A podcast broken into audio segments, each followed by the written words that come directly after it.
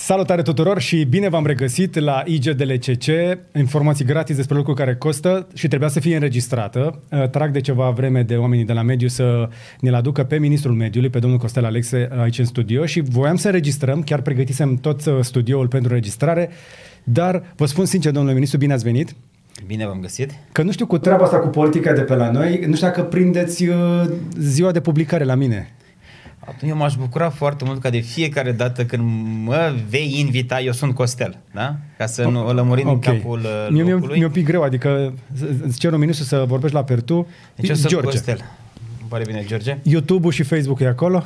Salutări tuturor! M-aș bucura foarte mult de fiecare dată când uh, vei avea ocazia sau eu voi avea ocazia în urma unei invitații să ai emoții că s-ar putea să nu mai prind finalul de săptămână la minister și să facem mm. emisiune în direct pentru că astfel îmi va da și mie curaj să cred că mai prind încă o săptămână și încă, un săpt- încă o săptămână uh, ocupând portofoliul de la Ministerul Mediului, Apelor, Pădurilor, Urșilor și tuturor celorlalte probleme din România. Și a viperelor, să știe, că aveți și cu viperele. Am. A, nu? nu doar eu, da. Uh, dar are cu siguranță societatea românească. Bineînțeles. Așa. Și uh, noi pregătisem o ediție în care să vorbim despre împăduriri și despre toate lucrurile astea. Sunt multe lucruri de acoperit. Este și miezul zilei, dar acum l-am prins. Așa că dacă aveți întrebări pentru Ministrul Mediului, uh, puneți-le mai jos în comentarii. O să le preia colegii mei uh, și o să mi le verse aici într-un doc și o să facem o treabă astfel încât să preluăm întrebări și de la cei care ne urmăresc. Însă am, mi-am făcut un pic temele. Uh, atâta cât s-a putut uh, și am, am câteva întrebări pe care aș vrea să vi le adresăm și să vedem ce se mai poate face în situația asta, pentru că breaking news, ce să vezi, de parcă cineva nu se aștepta, uh, a, a picat asta cu vineta oxigen în București.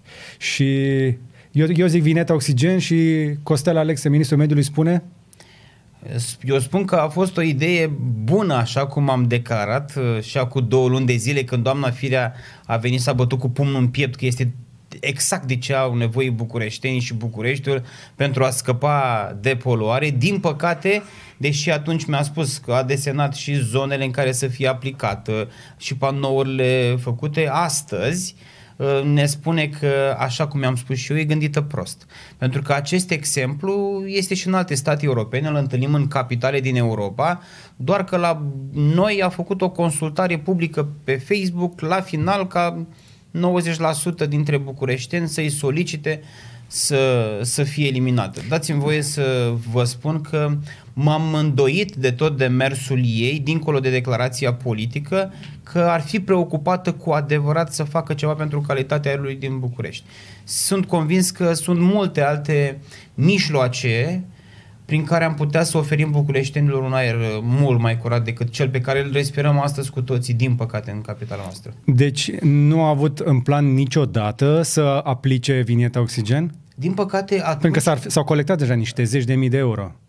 Um, s-au colectat uh, și a spus sume mai mari sau mai mici, că nu sunt eu o măsură, pentru că n-am făcut o, o estimare a ceea ce trebuia colectat. Cert este că obligat. Intrând uh, și fiind o obligativitate, a renunțat. Acum nu știu ce face cu banii pe care i-a colectat sub o formă sau alta de la București, trebuie să-i restituie. Aproape că facem același lucru pe care l-a făcut statul român din 2007 până în 2017 și evident s-a perpetuat și în 2019 să restituim înapoi românilor taxa auto. Uh-huh. Nu, nu, nu putem să introducem taxe fără să facem consultare publică, ba da, ne-am consultat fără pe... să avem studiu de impact și să vedem dacă sunt niște măsuri care pot produce și efecte. În cazul de față, din păcate... Ne-am consultat în ultimele 5 zile cu Facebook-ul și Facebook-ul a zis pe uh, pagina de Facebook a primarului, evident că nu vrea taxe.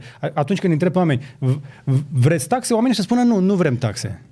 Dacă eu sunt Costel, îmi, îmi permit să-ți spun și ție, George, Vă rog. să nu... Uh, Te rog, Costel. Okay.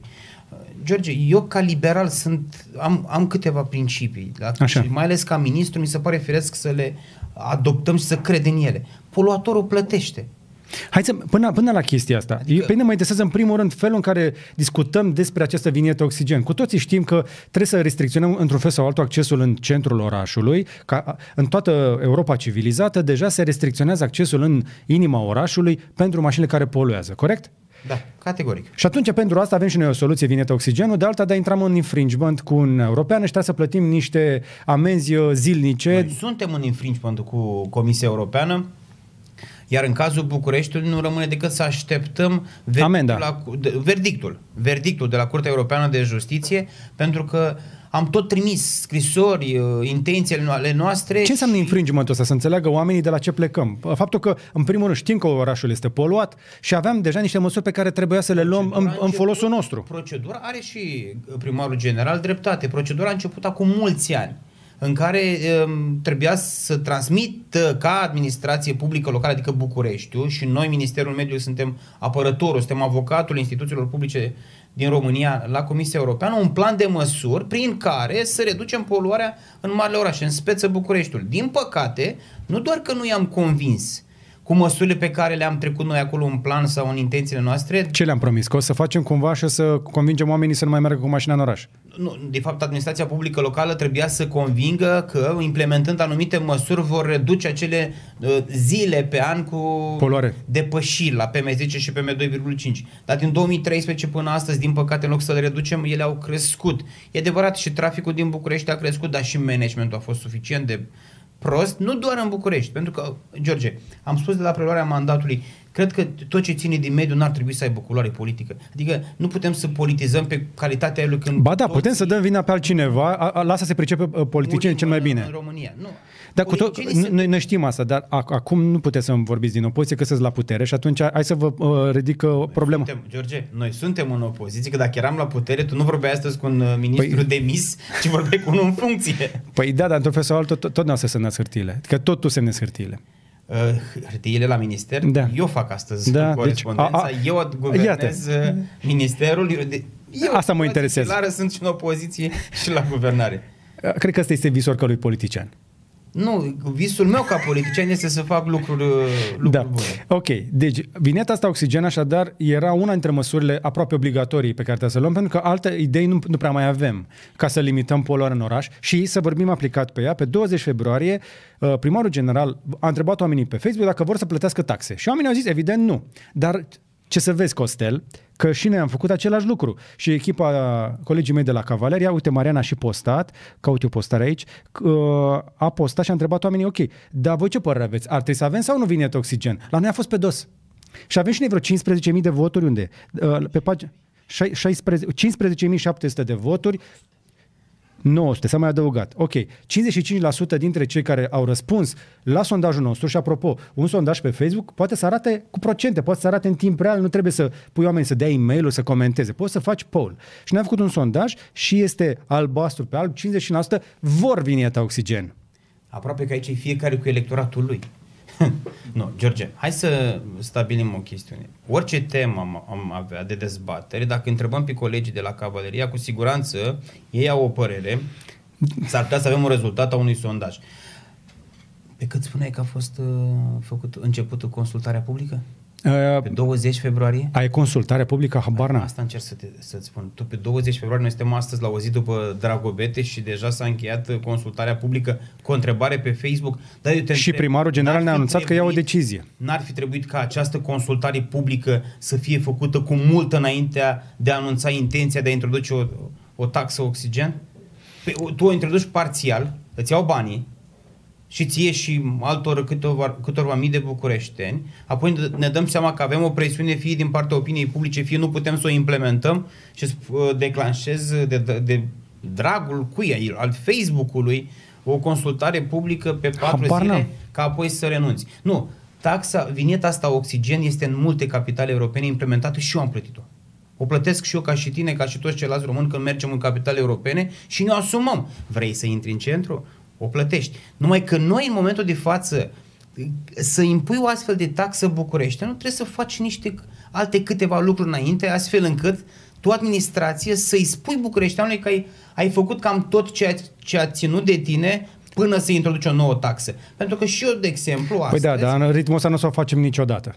Da, că întotdeauna mai e ceva de făcut. Numai o secundă. E- Ea este aprobată, vineta oxigen este aprobată în Consiliul General, este votată, este aprobată, trebuie să intre în implementare. E- Cu exact. obligativitatea de a Să pune în fie martie. iară ședință ca să o anuleze și doi, nu e normal De să... vină mai aproape ca să te și auzi. Uh, colegul meu, Marian uh, Andrei, a, a documentat pentru Cavaleria toată povestea asta. Salut, Marian. Pare bine. Marian face review la mașini. Noi conducem foarte multe mașini, noi suntem disperați după mașini, dar nu ne place neapărat să ne îngrămădim în centru cu ele.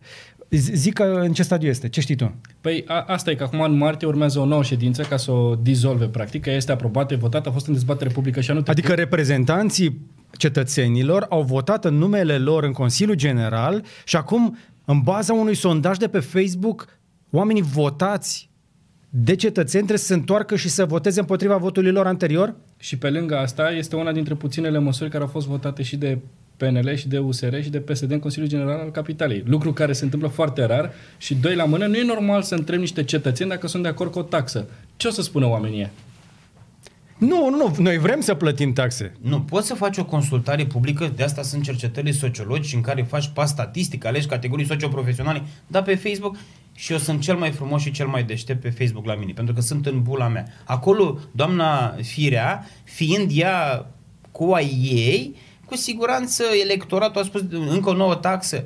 Nimeni nu e de acord. Și noi dacă am pune astăzi taxe mai mari pentru gestionarea deșeurilor sau să, o taxă să plătești pentru cât arunci sau pentru locuri de parcare. Este vreun român care și-ar dori vreo taxă? Vă aduc aminte, George, ți-aduc aminte, Marian, da, da, da, cu acea, a fost o un sfert, nici măcar n-a fost un sfert de declarația premierului Ludovic Orban cu taxa sau cu impozit sau cu ce, orice auto, astfel încât să nu avem toate mașinile de Europa, din Europa să vină la noi și s-a inflamat opinia publică că, uite, guvernul Orban introduce o nouă taxă. În schimb, dacă am face o consultare publică în adevăratul sens al cuvântului, Hai să o facem. cred că societatea românească s-ar împărți în două categorii. Cei care ar spune, noi nu mai vrem taxă auto, impozit sau cum să o fi numind el, pentru că nu e bine așa să ducem din afară o mașină cu, pentru, cu 2000 sau 3000 de euro. Sau cu 500 de euro. Sau cu 500 de euro Pentru că în, moment, siguranță, în momentul ăsta nu mă oprește nimic să aduc o rablă din afara uh, uh, României și le vedem deja pe drum. Însă,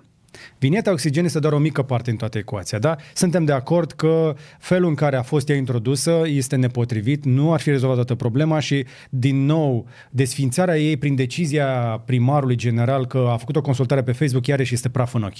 Nimeni nu-și asumă cu adevărat problemele de mediu în administrația de la noi, de sus până jos. Nimeni nu-și asumă absolut nimic. Noi avem probleme pe toate palierele. Iar vineta oxigen este doar o picătură într-un ocean. Pentru că, deși avem 2 milioane de mașini în București, doar una din șase era sub incidența vinetei oxigen. Adică vreo 330.000 de mașini sub Euro 3 sau mai vechi. Multe dintre ele care stau de, de pomană și poluează mai mult stând. Ok, și totuși sunt 2 milioane de mașini în orașul ăsta și tot, toți am vrea să avem loc de parcare și toți să încăpem și nu avem încă o soluție. Și atunci, dacă asta cu București știm clar că nu se rezolvă și toată lumea vânează încă un mandat în perioada asta, inclusiv dumneavoastră, pentru că știu că vor, țintiți anticipatele, primarul pe partea cealaltă mai vrea un mandat la primărie sau cine știe ce vrea. Uh, noi cu cine rămânem? Pentru că în București se moare. Știi cum e? 20 de mii de români mor prea devreme din cauza poluării. Sunt 23 de mii de români la nivel național. Nu, Da. N-aș vrea să creadă cineva că sunt 20 de mii în București. Nu, sunt 23 de Nu, mii o de treime români. din ei mor în București. Do- eu spun de 23 de mii la nivel național, nu o spunem eu, sau, nu o spune Costel sau George, o spune Organizația Mondială a Sănătății, având niște date și evident cauza sunt boli, bolile cardiovasculare, având în, la bază calitatea și poluarea aerului. Orice primar din țara asta, George, orice primar din țara asta sau orice politician, când știe că are în față un mandat de patru ani, poate să ia niște măsuri. Chiar dacă ele par mai, uh, mai grele la începutul mandatului, dacă sunt în beneficiul populației, populația va înțelege în primii 2-3 ani că măsura a fost bună. Același lucru s-ar fi întâmplat și în cazul Bucureștiului și în cazul altor mari orașe dacă primarii sau președinții de Consiliu Județene acționau atunci la preluarea mandatului, pentru că se bucurau de încrederea populației, aveau în față patru ani de mandat, aveau uh, patru ani de mandat uh, toate pârghile necesare. Păi scuză-mă, George, când te votează populația, ca primar sau ca președinte de Consiliu Județean sau ca parlamentar, ministru, te votează că ai ambiția, că ai determinarea și indiferent cât de va, va fi de greu, implementezi ceea ce ți-ai propus. Că Da. altfel, de ce am mai face alegeri și de ce populația și-ar Ok. dori A- a- a- conducător mai bun? Uh, avem deja un mandat care se încheie pentru primarul general și pe partea asta de mediu autobuze noi Euro 6, toate pe combustie, nici măcar un, un hibrid. Avem niște licitații care par a fi în tot felul de stadii astea ciudate. Una peste alta am înnoit autobu- niște autobuze vechi pe motorină cu niște autobuze noi pe motorină, care o să facă cât o să facă și, și Doamna Firea, deși nu spune, am mai primit de la Ministerul Mediului, Apelor și Pădurilor, prin programele AFM, anul trecut, cred că 100 de autobuze electrice și poate să-și mai cumpere 100 Unde sunt alea? autobuze, uh, hit, um, troleibuze electrice. Sunt prin programul desfășurat de Ministerul Mediului, Apelor și Pădurilor Troleibuze.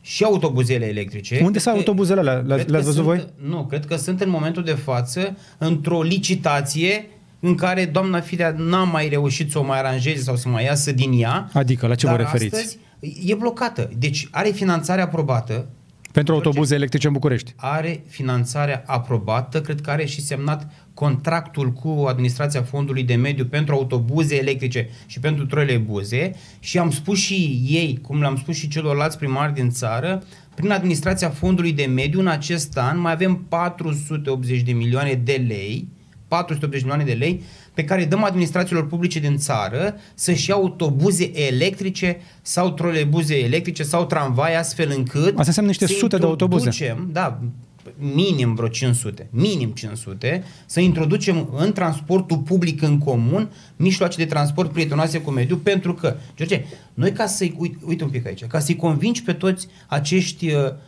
bucureșteni sau nu, din aceste mașini care sunt 1-2 în mașină, Unul de obicei. unul de obicei. Noi ne plictisim singuri în mașină ascultând radio, frustrați și triști și suntem o mulțime pe un bulevard. Ca să-i convingi pe acești oameni să nu mai intre cu mașina lor în centrul orașului sau să renunțe la mașina proprie, trebuie să-i dai niște alternative. Metrou, mijloace, tra- mijlo- transport public în comun, modern, astfel încât să-ți fie la fel de facil să te deplasezi. Asta sunt discuții pe cu care le- le-am autobuz. mai auzit și știm cu toții că dacă ar fi un transport public care să vină la timp și așa mai departe, nimeni nu-și poate asuma. Primarul general a mai avut tentativa asta de a face bandă unică, după care a Am anulat-o văzut după un eu weekend. În emisiunile tale atât de multe soluții în, în așa fel încât dacă am vrea să digitalizăm sau să modernizăm tot ce înseamnă comunicarea asta, cetățenii au acces la atât de multe aplicații și atât de, solu- atât de multe soluții, încât nu trebuie decât administrația publică locală, prin investiții, să se racordeze la tot ceea ce înseamnă tehnologie Da, da, chiar și așa. și mijloace de informație în 2020. Noi știm asta. Dar cum facem să și facem ceva? Pentru că, într-un fel sau altul, de undeva trebuie să tăiem. Uite, îți spun o chestie pe care- pe care vreau să... Am să dau uh, cu permisiunea ta două platforme industriale vechi din România, Coloș Industrial. Am fost la Slatina, la Alro Așa. și am fost la Sidex Galați, în care îmi- ne spuneau cei de acolo și angajații și cei care îi conduc că acum 10 ani nu, nu se vedeau om cu om în, uh, în fabrică. Atât de poluat era aerul acolo. Și imaginează că acolo chiar era poluat pentru că aveau tot felul de substanțe uh, toxice. Și în 10 ani, investind 100 de milioane de euro, unii, ceilalți 160 de milioane de euro, au reușit să reducă poluarea de, îți spun sincer, aproape că era industrie farmaceutică. Sau au, au construit de la zero, au renovat astfel încât peste noapte cei de la Slatina sunt, sunt în, în top 3 cele mai importante industrie, um, fabrici din Europa cu emisii de gaze cu efect de seră. Adică s- sunt, s-au făcut niște rezultate, sau sunt niște rezultate, în urma une, unor eforturi, nu peste noapte, George. Pentru că dacă ne uităm acum, Așa. de, vedem prin centrul Bucureștiului, prin centrul Bucureștiului, mașini care în mod normal trebuia să înconjoare Bucureștiul pe centură să meargă mai departe. Păi noi vorbim dincolo de, de dincolo Și- de culoarea politică, Da. dincolo de guvernele care au fost, vorbim de o, de o șosea de centură a Bucureștiului sau a Iașului de cel puțin un deceniu, două decenii. Iar în momentul de față, dacă am fi avut aceste șosele ocolitoare pentru marile orașe, mare parte din trafic nu l-am fi văzut în, uh, prin centrul capitalei. Dacă am S- fi Sunt de, avut- sunt de acord, dar câte mașini ar fi putut să circule, spre exemplu, pe o centură verde? Nu, Evident că ar fi putut să circule mult mai multe, George. știi, Nu suntem nu în știți pe asta cu situație- centura verde? În momentul de față, e- e- știi, noi avem bani pentru centura verde a doamnei Firea. Apropo A, de deci, aia deci, care- deci nu e la autostrăzi? Nu, nu, centura verde de care se referea, referea doamna Firea, din păcate o fac alți primari din vestul țării, să ofere centuri verzi pentru oraș. Dar ce este o centură verde? Hai să explicăm și celor care nu știu, pentru că multă lume a văzut această dispută între primarul general al Bucureștiului și compania de autostrăzi pe centura verde.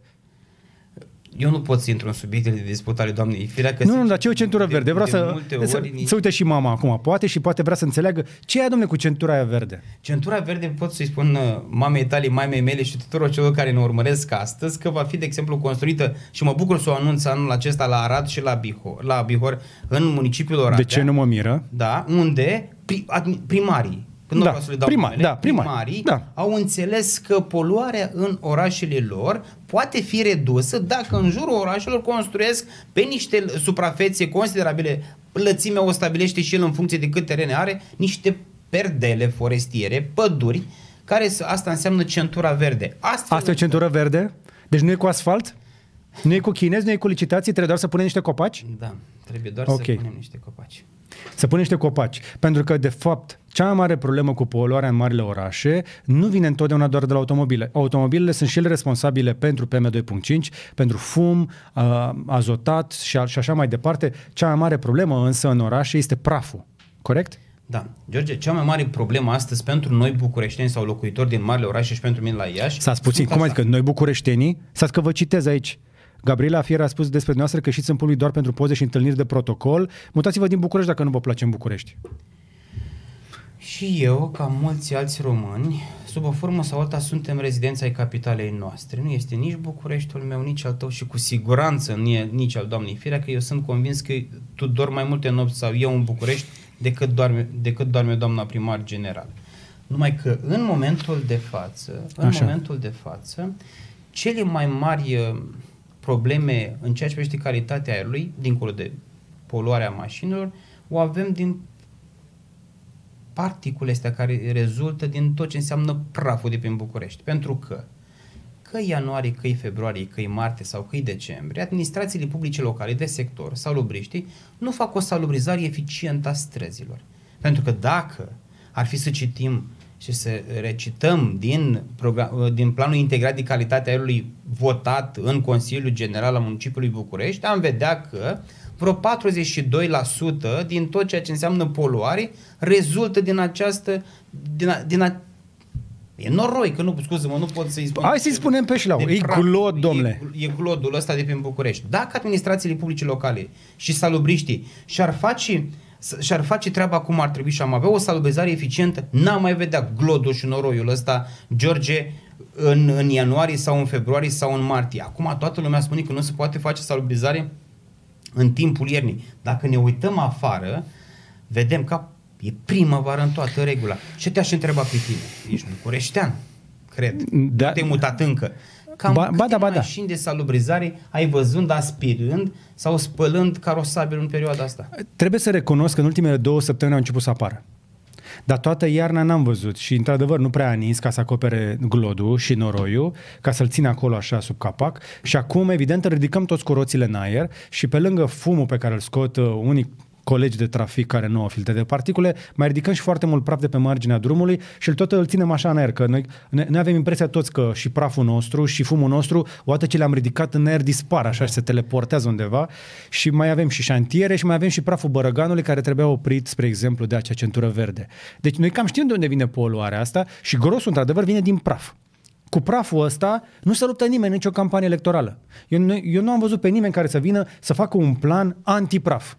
Eu mi iau ca inamic public numărul unu praful. Voi distruge, nu corupția, nu șpaga, voi cu- distruge praful din București. Uite, știi, eu chiar dacă nu mă voi muta din București, eu nu voi candida la București. Sub nici, n-am Nu? astăzi uh, vreun astfel Dar dacă pică guvernul, un cu ce te astfel ocupi? De gând. Păi Dacă pică guvernul mulțumind ieșenilor, sunt în continuare deputat în Parlamentul României și atunci când nu voi mai fi deputat în Parlamentul României, cu siguranță voi avea ceva de făcut, pentru că, la urma urmei, liberal fiind, sunt convins că voi reuși să, să mă întrețin și pe mine și pe familia mea. Dar, necandidând în București, astăzi observ în cercetările sociologice prezentate de către mass media că principala problemă care ar trebui rezolvată în București, conform părerilor uh, bucureștenilor în urma acestei cercetări sociologice, este poluarea din capitală.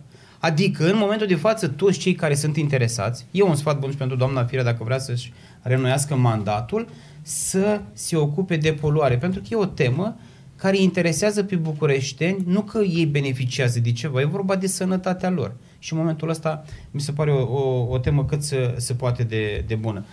George, Pe- stat- dacă ai luat, Așa. dacă ai luat planul Poluarea, integrat de de calitate unde știm noi cât de aerului, poluat e aerul din oraș? dacă ai luat planul Așa. integrat de calitatea aerului, de la București, de la Brașov, de la Iași, ei au trecut acolo niște măsuri mai bune sau mai rele, am vedea peste ani, după implementare, dacă au și efecte. Mhm. Dar atâta timp cât tu nu le implementezi și treci la ele uh, 2018 până în 2022 și toată lumea spune e în curs de rezolvare, în curs de rezolvare. Dar păi până le rezolvi, cineva are de suferit.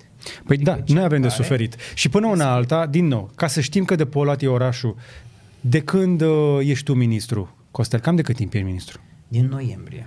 Și din noiembrie și până în februarie. Știu că a, f- a, a fost puțin timp. Unui ministru știu că ia obi- ia de obicei minim șase luni numai să învețe că, cam care sunt uh, șmenurile de prin minister, să le țină sub control. Uh, Până una alta, ca ministru, n-ai reușit să repornești uh, toată rețeaua aia de măsurare a calității aerului? Aș putea să spun ce am făcut ca ministru, George, în astea. Nu, pe calitatea aerului mă Pe interesează. calitatea aerului. Așa. Pe calitatea aerului mă bucur foarte mult că am deschis această temă care a fost țin, cu datele ținute în sertar și nimeni nu recunoștea că avem o problemă. Așa. Am declarat în conferință de presă că acel contract de modernizare, de mentenanță a rețelei naționale de monitorizare a calității aerului, cele 148 de stații pe care le are astăzi minis- proprietatea Ministerului, dispersate la nivel uh, național. În București sunt 6 în București plus 2 în Ilfov, 8 de toate. Șase în București. Șase. Al, alea din tufe? Cum, am văzut unele prin centru, prin tot felul de zone. Nu este cea de la cercul militar, dacă faci referire la ea, care E doar una stația dintre aia, ele, da? Una dintre ele are în jurul gardului niște tuia la vreun metru Da, jumătate. funcționează stația aia? Funcționează. Da. Și măsoară? Dă voie să spui, George, Ok. Eu sunt un om de bună credință. Ok. Am spus de fiecare dată că sistemul public românesc are reale probleme. Important este să recunoaștem unde avem probleme și să găsim soluții Ok. ca să nu mai mințim eh, pe bucureșteni sau Unde pe sunt români. informațiile În din rețeaua aia din în București? Momentul de, în momentul de față, rețeaua națională, pentru că n-a intrat în procesul de modernizare, a stat contractul la vreun an de zile până și nici, nici, nici până când am venit eu uh, nu era semnat și tot era tergiversat. Um, Sunt zile în București sau în alte orașe din țară în care din cele 365 de zile ale unui an, stațiile nu funcționează unele până la 50 de zile. Nu colectează, pentru că sunt reale deficiențe. Pe Mai puțin. subiectul Din ăsta- informațiile pe care le Te rog. avem și noi, de, de pe la cei care sunt un pic mai aproape de domeniu, oamenii spun că coincidență sau nu, stațiile acelea de monitorizare a calității aerului uh, iau acele pauze, acea pauză de 50 de zile împrăștiată pe parcursul anului fix în zilele cele mai poluante. Uh, Nu. Uh, Cele mai, în zile cele, cu cel mai mult praf. Deci eu pot să admit că sunt mari deficiențe în ceea ce înseamnă funcționarea rețelei naționale de, de monitorizare a calității aerului. Pot să iau chestia asta, doar că vreau să fac uh, paranteza, această rețea va, va, ben- va beneficia de um, finanțare din partea administrației Fondului de Mediu și pentru modernizare și pentru mentenanță și mai luăm prin AFM încă 14 stații la nivel național. Plus, Așa. avem un proiect pe POIM prin care mai luăm încă 18 stații la nivel național. Rețeaua asta, suntem în plin proces și de modernizare a ei și de îndesire, pentru că începem Da, să ok, avem o facem. mai mari Dar ce facem probleme. cu ea? În momentul de față, la nivel de București, Ce facem vom cu- introduce la cele, pe lângă aceste 8 care le avem astăzi București plus Il- Ilfov încă 3 stații noi, pentru a avea o imagine cât se poate de bună. Asta odată. Doi, am avut uh, săptămâna, acum două săptămâni. Nu, nu, nu, haide, haide să rămânem la punctul 1. E, avem acum 8 stații. De bine de rău, ele cam merg. De unde știm asta? Păi sunt datele care Unde? le avem astăzi. Ele sunt și pe calitatea aerului.ro, sunt datele Ca, ia să intrăm. Vedem, calitatea aerului.ro, așa? Ziceți. site care nu are o interfață așa cum ar trebui, ca orice site din România, efectiv îți... uh, Calitateaer.ro da, rețeaua națională de calitate a aerului, ok. Și văd aici niște punctulețe verzi și în București văd niște punctulețe verzi și aici. Da. Nu, nu, stai fără grijă, nu, ți- nu e atât de ușor pe cât pare. George, pentru că am avut întâlniri cu reprezentanții organizațiilor non-guvernamentale, cu societatea civilă, în care știi că sunt aceste rețele independente de senzori, care se plâng că ei și ceilalți bucureșteni, ca să vadă cât de poluat e aerul din București, își prind degele, degetele în tastatură sau în, în orice altceva ca să ajungă la acele date și inclusiv astăzi am avut un eveniment în care am spus că trebuie să o facem mult mai prietenoasă, pentru că, din Mhm. păcate, deși toate site-urile astea instituțiilor publice din România au costat mii, zeci de mii de euro, ele sunt cele mai neprietenoase cu... Așa arată senzorul B6, actualizat la 1440, tot e pe verde astăzi, cred că e de la vânt. Alegeți noastră un senzor de aici și spuneți-mi unde ar să fie, că noastră le știți că sunt ale noastre. Sectorul 2, B3. E tot e pe verde, e perfect. Deci astăzi așa sunt condițiile afară. Na, George. normal. Noi suntem... Dar în dacă intrăm pe, față. pe, se- pe alți senzori, Nu, nu, George, nu, Așa. ascultă-mă o secundă. Ai senzația că cineva, eu ca ministru, când e vorba de sănătatea cetățenilor, am putea să, Doamne ferește. să, să viciem rezultatele în vreun fel, că nici n-ai cum, că ele sunt cu analizoare și cu metodă Nu, gravimetrică. dar Vreau să-ți spun Așa. în felul următor. În momentul de față, măcar dacă recunoaștem că avem o problemă, avem toate premiz- premizele că dacă aplicăm un tratament corect, să vindecăm sistemul sau Da. rețeaua. Pe subiectul ăsta, îți repet încă o dată, m-am întâlnit inclusiv cu reprezentanții rețelei independente de senzori privind măsurarea uh, poluării în, uh, în București, calitatea aerului, unde și a fost o mare tevatură, inclusiv la început de ianuarie, cu senzorii Da. care arătau depășit de 700%. așa e. Um, și astfel, după ce ne-am întâlnit, am stabilit că în prima săptămână din martie facem un grup de lucru astfel încât rețeaua națională de monitorizare a calității aerului este singura recunoscută la nivel european. Corect. Este singura abilitată să transmită date la comisie și singura de care, pe baza acestor date, comisia emite planuri de măsuri. Da. Dar rețeaua asta națională, rețeaua asta independentă de senzori, care în București înțeleg că din aceste sute de senzori care sunt, p- cu 40 dintre ei, cu acești 40 dintre ei am putea să facem o rețea paralelă care e coroborată, coroborată cu rețeaua națională, putem să facem un model numeric, putem să avem o viziune Așa mult este. mai bună. A ceea ce Asta este, înseamnă asta este poluarea meritul București. actualului ministru, al tău, faptul că există această deschidere către zona publică pentru a, a colecta date din mai multe surse. Și noi suntem implicați într-una dintre aceste rețele paralele. Avem și noi un senzor, spre exemplu, la viitorul nostru studio și în cea mai mare parte a timpului așa arată aerul în timpul zilei. Este permanent în roșu. Așa arată în, în, în mod normal, în timpul zilei, tot timpul este depășit. Să știi că la discuția pe care am avut-o la minister cu reprezentanții acestor rețele independente, am zis, dacă noi minister vrem să fim transparenți, știi că de obicei ții la, ju- ții- ții la rețeaua ta. Nu, eu ca ministru am spus că pentru a dezvolta această rețea independentă cu senzori, și ministerul uh, uh, este dispus și a, să-și achiziționeze, chiar dacă ei astăzi nu sunt uh, corespunzător normelor. Da, trebuie calibrați metrologic. Dar până atunci vreau, să, vreau și eu ca minister să fac niște pași, să mă, dacă George Bucnici și-a pus pe noul sediu, dacă avem o rețea de 40 de senzori, dacă sunt școli, licee care își montează în proximitate, de ce eu minister?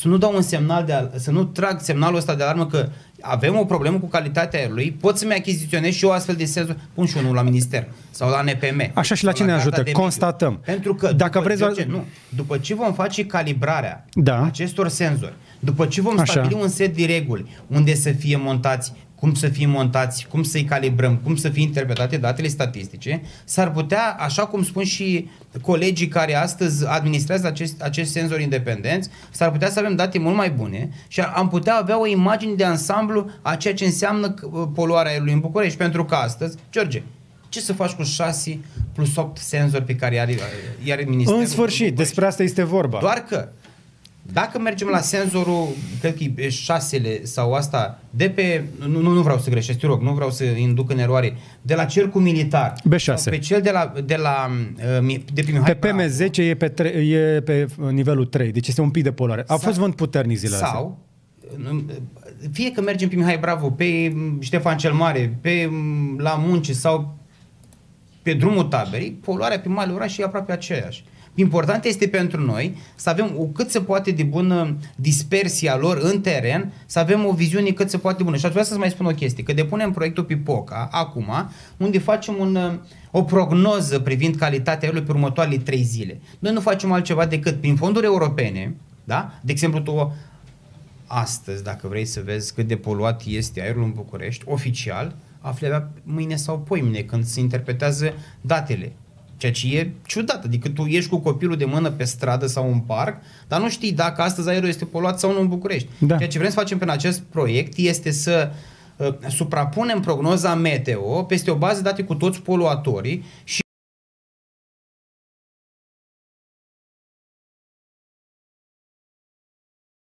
oficial acel uh, producător, poluator în, în spețe, vom ști să avem uh, Ok, grijă, mai, o grijă atunci mai mare hai să, sau mai facem, mică. hai să facem într-un fel în care să se și întâmple lucrurile. Spre exemplu, avem uh, uh, administrația de med- uh, asta de meteorologie și uh, care ne face prognozele. ANM-ul. Avem ANM-ul care ne face niște prognoze destul de bune. Da? De bine de rău, reușesc să ne facă niște prognoze. Cum ar fi să avem pe lângă prognoza meteo și prognoza de poluare și să ne, și, să ne spună astăzi poluarea a fost cam așa, mâine estimăm că va fi cam așa pe baza datelor pe care le colectăm. Asta vom face.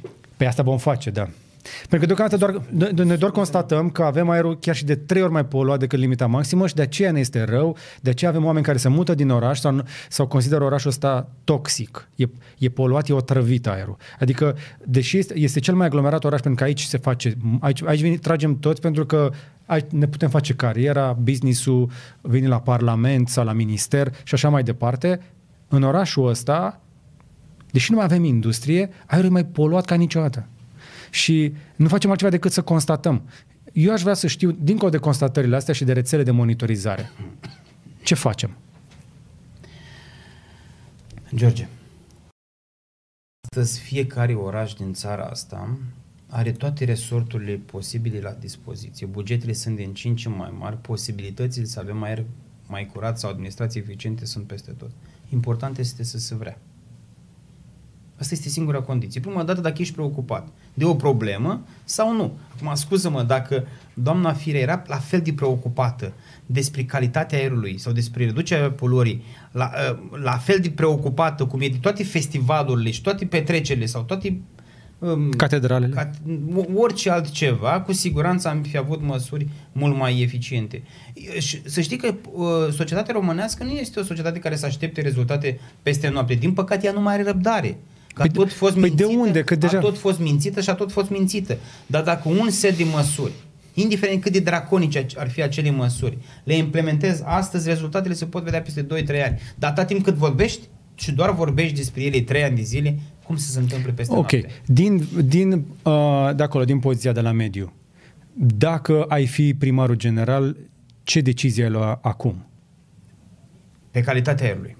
Dacă aș fi Da. da. astăzi primar, gen, primar, nu, nu vreau să vorbesc despre București, că eu nu am o problemă cu uh, politică cu doamna Firea, eu am o problemă, eu ca ministru, cu orice alt primar din țară, cu orice alt primar din țară, care în mod normal ar trebui să fie preocupat. Așa. Dacă eu aș fi primar astăzi, în orice oraș sau comunitate din, din țara asta, aș investi masiv în transportul public electric. George, l-am dat De ce?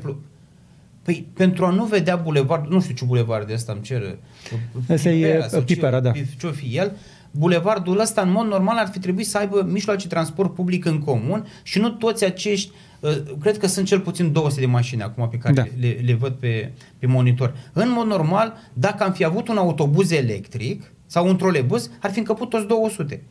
Da, dar să-i convingi În pe momentul oameni de să dea față, jos, George, să urce... Dar nu poți să investești în toate programele pe care le-am făcut noi ca stat sau noi ca administrație publică locală, noi am cumpărat autobuze electrice, noi am cumpărat trolebuze, nu, nu sunt multe și evident nu sunt corelate cum ar trebui, plus că te, îți imaginezi că trebuie să vină în 5 minute și el vine în, în 25 de minute. La, iar timpul în ziua de astăzi este foarte important pentru oricine, oricând târzi copilul la școală, ori tu la birou.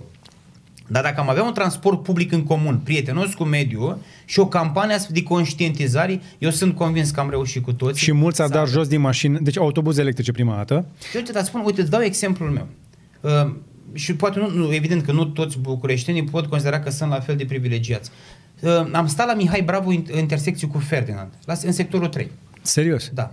Am stat acolo Aoleu. șase ani de zile. Șase ani. Și dimineața, dacă, indiferent la ce ori plecam, făceam 35 de minute spre 40 până la Parlament. Aglomerat fiind dimineața. Când timpul zilei, făceai și mai puțin. Păi de acasă până la uh, stația de metro la Mihai Bravo făceam fix 4 minute, alte 15 minute până la izvor și alte 5 minute să transferi uh, parcul de la izvor.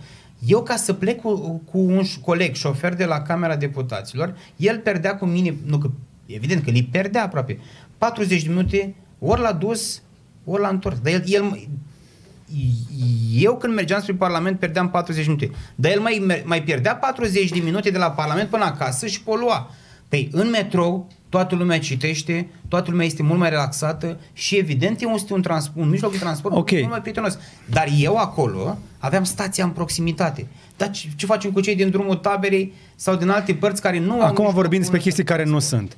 E un pic suntem un pic așa presați uh, de timp că murim cu zile din cauza poluării și nu putem doar să rugăm pe bucureșteni să se mute toți lângă guri de metrou sau să uh, meargă cu transportul în comun chiar și când autobuzul întârzie sau uh, tramvaiul, pentru că trebuie să mai și muncim. Ce facem acum? Ce facem acum repede? Pentru că până facem o centură verde, până când mai facem niște investiții în niște autobuze, troleibuze electrice, va mai dura. Și trec și alegerile astea. George, prima, singura măsură care poate fi implementată într-un timp cât se poate de scurt este să investești în transportul public în comun și încurajați prin campanii, dar trebuie să aibă încredere populația în tine. Au venit de la Minister George. Uite, îți dau un exemplu cât se poate de bun. Când am discutat de calitatea aerului, când am discutat de calitatea aerului, erau de o parte reprezentanții statului, ANPM, Minister, Garda din Mediu și de partea cealaltă erau reprezentanții administrațiilor publice locale din București. Știți, și noi toți vorbim de cum implementăm măsurile din programul integrat de calitate a lui. Vezi ce frumos și, frumos și pompos sună, știi? Cum să reducem uh, uh, deșeurile la groapă. Și la un moment dat am întrebat, dragilor, puterea exemplului contează cel mai mult. Hai să vedem câți din cei de aici, eram vreo 30 de oameni, venim dimineața cu mijlocul de transport public în comun la, la, la birou. Fie că vorbim de minister, de ANPM sau de, de București. Mai nimeni, George. Mai nimeni. Toată lumea ar vrea să facă alții, dar nu ei. Corect. Păi noi, ca să educăm populația, sau să educăm, să nu e vorba de educat. Nu putem doar să-i rugăm să frumos. Să avem așteptări de la cetățeni. Prima dată trebuie să renunțăm noi la mijloace de transport public personale. Costel, Costel, da, de toți în camp- campanie, jur. Hai să facem ceva acum. Pentru că dacă îi rugăm frumos și le dăm tot felul de exemple din astea că o să încep eu să merg cu metrou, George, nu se rezolvă. Nu-i de ajuns. E prea târziu.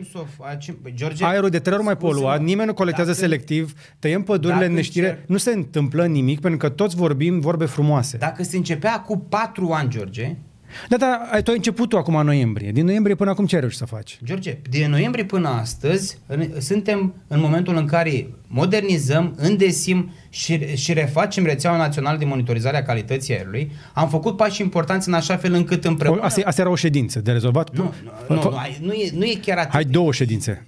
Știi, e atât de ușor să spui o ședință păi sau Eu îmi imaginez că ministrul vine, tai și spânzură și pune lucrurile să se miște. Deci, în trei luni pline, patru, Trei, George, că două Trei jumate. bine, că după asta da. ai zis că dacă mă invitai cu două luni, tot în direct făceam emisiunea, pentru că ți era teamă că numai prin finalul de săptămână la, la minister. Okay. În momentul de față am dublat bugetul AFM-ului, George.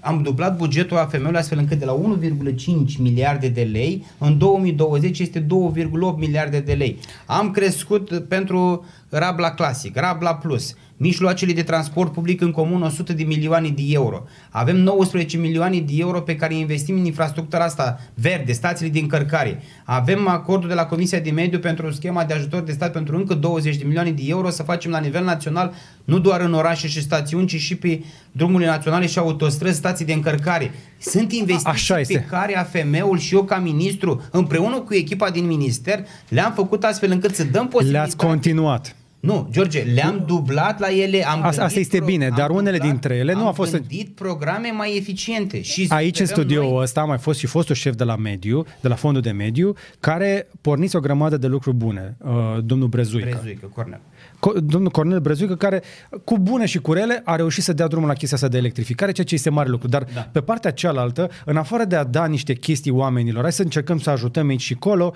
nimeni nu-și asumă și măsurile la care deranjează pentru că strică, dau, dau bătăi de cap la vot. Cum ar fi?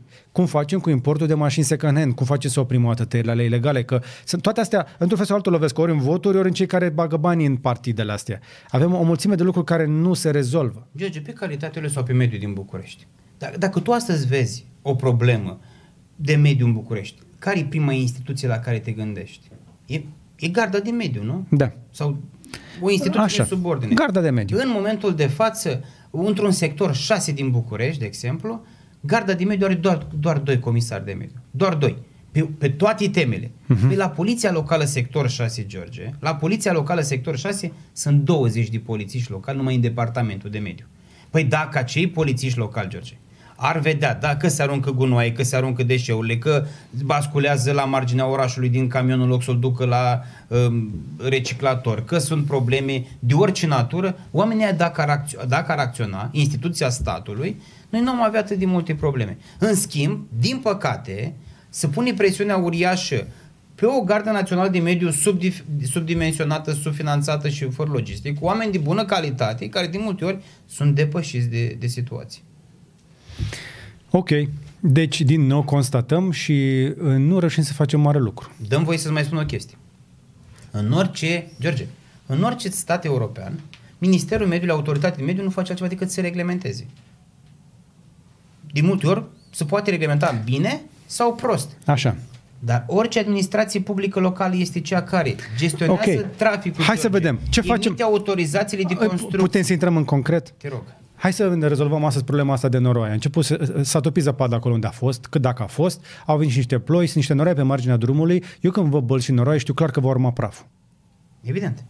Cine trebuie să facă ceva în legătură cu chestia asta? În momentul de față, pe glodul ăsta și pe noroi, avem un control tematic la nivel național, astfel încât să vedem tematic prin Garda de... Națională de Mediu, prin Garda Națională de Mediu, să vedem dacă toate șantierele astea din țară, fie că sunt șantiere administrației publice locale, sau sunt șantierii ale persoanelor fizice, dezvoltatorii imobiliari sau cei care construiesc fabrici și uzine, respectă condițiile impuse prin autorizația sau prin acordul de mediu. Uh-huh. Pentru că multe dintre ele, atunci când iese din șantier, ar trebui să facă o salubrizare a mașinilor, să nu scoată tot pământul ăla din șantier pe carosabil și de acolo dacă plouă bălți noroi și evident după aia praf și poluare. În momentul de față am solicitat și așteptăm să finalizeze controlul la nivel național și acolo unde nu sunt respectate aceste reglementări să fie amenzi să se sisteze șantierele, să se sisteze uh, Dacă, da, dacă ai vrea, ne-am urcat amândoi în mașină, dăm, ne dăm prin București până găsim primul șantier și vedem exact dacă e dâra aia frumoasă de noroi la ieșire, că la toate e așa. Și a, asta este cu șantierele, că trebuie să se mai și construiască, dar, să, cum să zic... Că de... Eu am văzut, George, E Dacă ei ar fi amendați în fiecare zi, Asta sunt de acord. ar angaja cele mai bune echipe de la spălătorii dacă auto. Sunt, dacă am avea toate șantierele în care mașinile să fie salubrizate, să nu iasă cu dâra aia de noroi, cu siguranță n-am avea cantitățile astea atât Dar de chiar și așa, felul în care sunt făcute trotuarele la noi și drumurile, toate sunt făcute cumva sub nivelul glodului. Adică pământul de pe margine totdeauna se varsă tot în stradă. Din cât am văzut, înțeles eu de la drumari, dacă vrei să nu-ți vină glodul în stradă, faci strada mai sus ca apa și toate astea când curg, să curgă spre canalizare și nu când plouă să vină margine, să vină pământul în stradă. George, norocul meu a fost, bănuiesc că și al tău, ca altor mulți români, că plimbându-ne prin Europa am văzut cazul când trotuarul era mai jos decât strada și străzi când de obicei era mai da. jos decât uh, trotuarul. Să, acolo unde este spațiu verde și ai grijă de el, fie că e mai sus sau că e mai jos, în, în, în capitale europene pare că e spațiu verde. Da. Nu e știi, putem să găsim orice, okay. orice scuză pentru... Bine, hai, hai facem așa. Uh, îți fac cunoștință cu Gabriela. Uh, eu știu pe Gabriela. O știi? Evident. Parcul Natural Văcărești. Da, ea se ocupă de Parcul Natural Văcărești, dar este și în mentorat la noi, prin Stream Your Dream, și ea ți-a pregătit două întrebări. Fii atent. Salutare, George, bună ziua, domnule ministru, și mulțumesc pentru disponibilitatea de a răspunde câtorva întrebări. Funcționarea corespunzătoare a Comisiei Naționale privind schimbările climatice este esențială pentru ca România să se poată supune normelor mondiale și europene privind clima. Din câte știu în prezent, această comisie nu există. Așadar, când urmează să se înființeze și care este strategia Ministerului? Asta e întrebarea numărul 1. Pentru că vorbim mult de schimbări climatice, ne mirăm de Greta Thunberg, mai facem mișto de ea pe Facebook, că e la mod acum să de uh, copile care se plâng de calitatea planetei, aerului de pe planetă și în realitate noi în România avem alte priorități. Pe, pe schimbări climatice ce facem? George, noi ne-am întâlnit, cred că o cheamă Mădălina Scarlat, uh, ce asociație? Fridays for Future. Da. Fridays for Future, așa. Am văzut cu ei la minister, știu că au fost și săptămâna trecută la Primăria Generală, nu i-a primit, i-am primit noi la la minister, de această comisie, este o comisie națională. Nu, sunt două chestiuni. Este o comisie națională, interministerială, în care componența este cu um, este pe hotărâre de guvern care spune exact reprezentanții căror instituții fac parte de acolo și după uh, copul de la Madrid am spus că o vom uh, reactiva unde președintii este reprezentantul Ministerului Mediului Apelor și Pădurilor, adică ministru, și mai avem un grup de lucru. De la care... Madrid ai fost? La COP25? Da. Și? Da.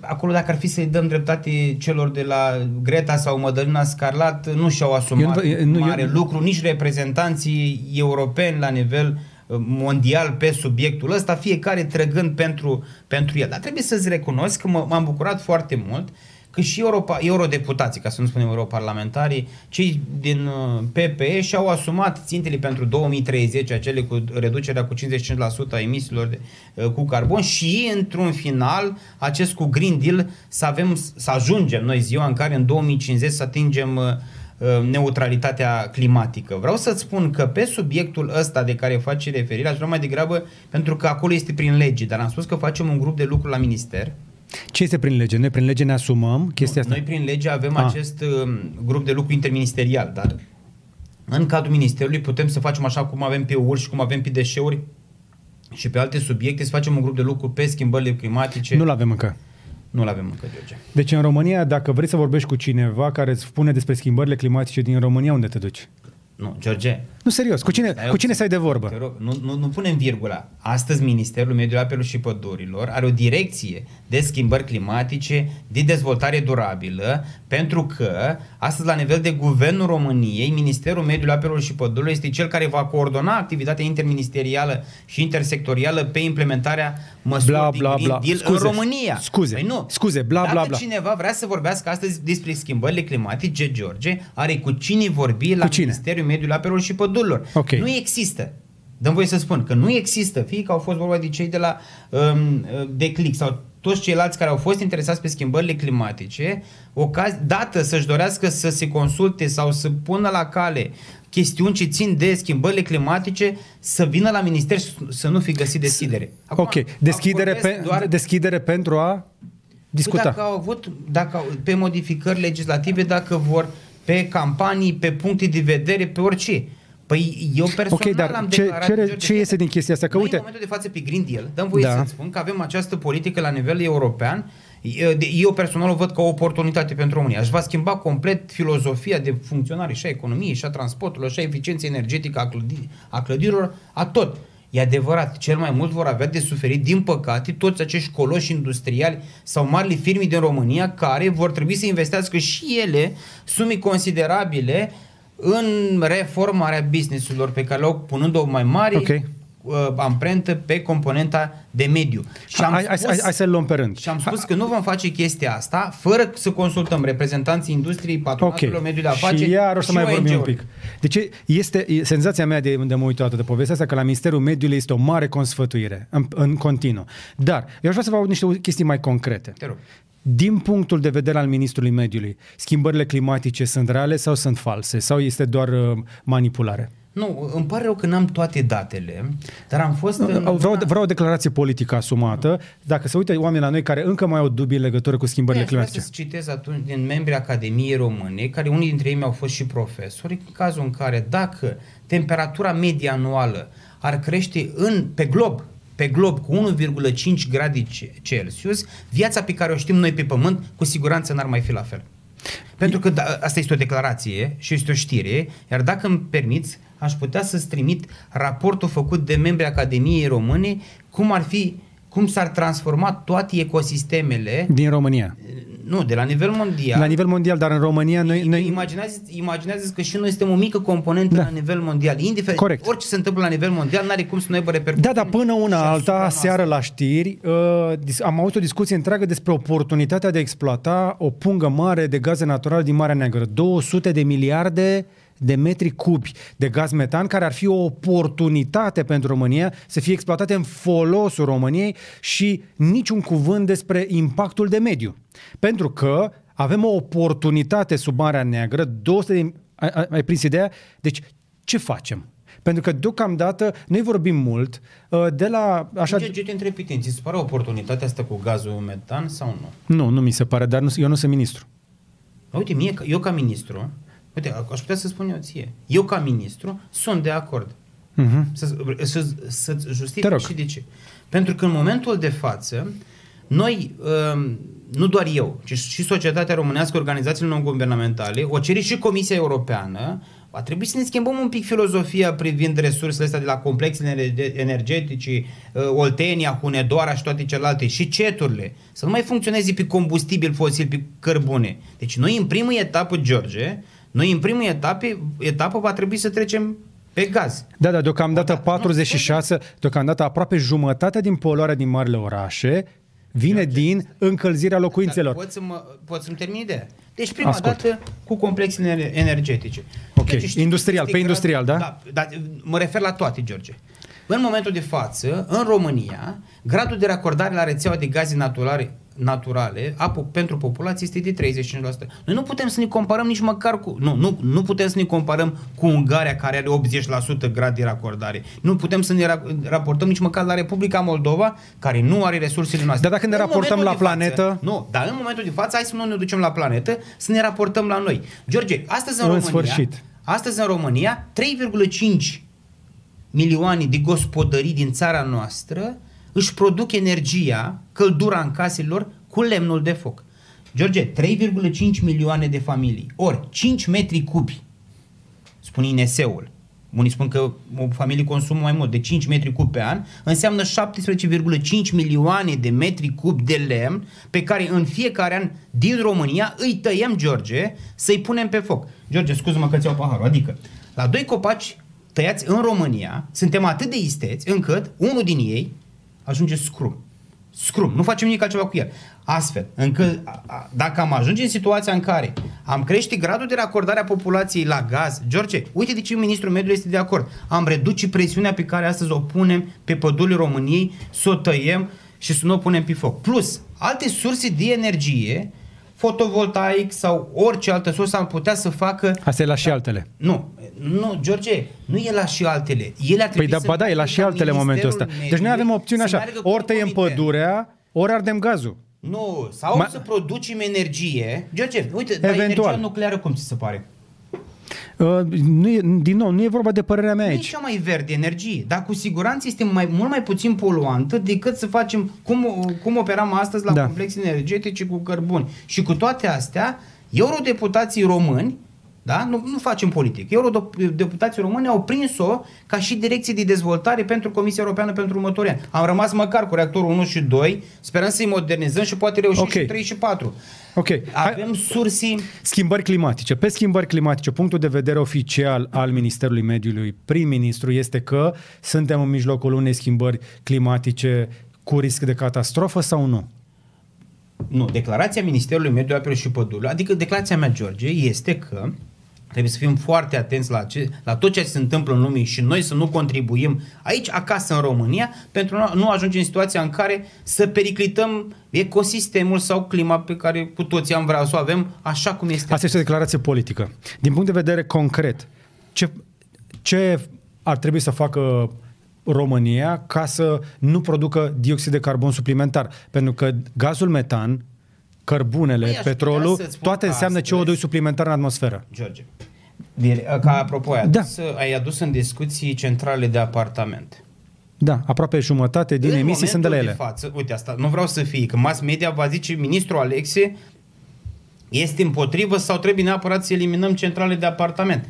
Dar este o recomandare a Comisiei Europene și așa cum ne-am, trebuie să ne alinăm la toate standardele europene, într-un număr de N ani, într-un număr de N ani, va trebui să ne conformăm să nu mai avem centrale termice de apartament pe gaz. Da? Deci suntem în situația în care, sub o formă sau alta, în viitor, va trebui noi, ca societate românească, guvern, administrații publice locale sau cetățeni, să folosim alte surse de energie Când? alternative. Nu pot să-ți spun astăzi care este perioada de Pentru că eu mi-am permis... Pentru că în o... momentul de față, da. eu nu pot să zic că trebuie să ajungem în 2020 sau în 2030 sau în 2040. Dar asta este direcția. Asta este direcția. Și dar... ca să pot să-ți răspund. Da, te rog. Te rog. Scuză-mă că... Nu, nu, te rog. Ca să-ți răspund. În momentul de față, noi ca să contribuim la a nu avea schimbări climatice, și a menține în momentul de față clima în parametrii ei normali este să nu mai, defri, să nu mai tăiem. Pentru că avem un rezervor de carbon. Cu cât ținem pădurea acolo unde este ea, reușim să stocăm suficient de mari cantități de, de carbon. Și, După asta, așa. să nu mai trebuiască să scoatem cărbunile din adâncuri, să-l folosim, să scoatem... Dar gazul putem. Gazul este mai puțin poluant, George. Mai puțin, da. Dar tot poluează.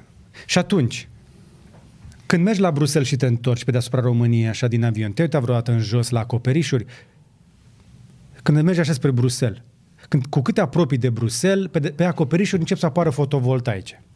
Uite, dar îți pot da un exemplu că se poate de bun. La noi cât de des vezi fotovoltaice? Din ce în ce mai puțin. Acum, de la, spre deloc. Acum, de la Bruxelles spre Spre noi. București, am, noi am fi mai avantajați ca poziții geografică comparativ cu alte țări nordice, ceea ce privește am fi, dar fracția tot. de da, tot. energii solare. Dar nu avem atât de multe acolo. Uite, de exemplu, eu personal consider că pe, decât panouri fotovoltaice, mai degrabă să punem acele panouri care produceau energia termică, pentru că fracția solară ajută la producția mai, o mai mare producție de energie termică decât energie electrică da. prin panouri fotovoltaice. Dar asta este viitorul, George.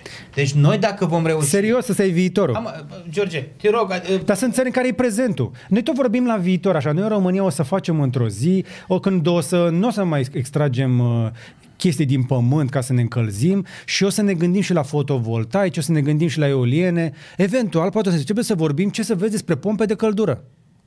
George? Da. Știi cum e? Viitorul poate să fie 2030, viitorul poate să fie în 2040 sau viitorul poate să fie mâine când guvernul sau Ministerul Mediului, prin instituțiile din subordine, cu, încurajează sau face programe pentru panouri fotovoltaice pentru populație sau panouri pentru producția de energie termică pentru populație sau, cum este cazul celor de la, uite, îți dau exemplu celor de la SIDEX, unde pe niște halde, pe niște halde de steril, după ce vor să reutilizeze um, mineralul de acolo, au zis că pe 70, pe 70 din, de hectare cât au haldele de steril, deasupra vor să facă un parc uh, fotovoltaic pentru producerea de energie. Ei care sunt mari consumatori de energie electrică pentru a in, susține industria uh, siderurgică. Dacă tot ne gândim la Marea Neagră ca această mare oportunitate, mai ales pe partea de gaze naturale, la cât bate vântul acolo? N-am putea să facem și niște parcuri de oliene mai multe? Pentru că noi pe regenerabile sunt norocul între ghilimele, cu cernavodă. Că noi în rest ne bazăm pe niște parcuri de fotovoltaice, mult hidro, mult hidro, avem slavă Domnului niște hidro, dar cărbune și altceva. În rest, pe uz casnic, pe încălzire, pe uh, climatizare. Norocul nostru e că avem mult hidro, pentru că a fost construit într-o perioadă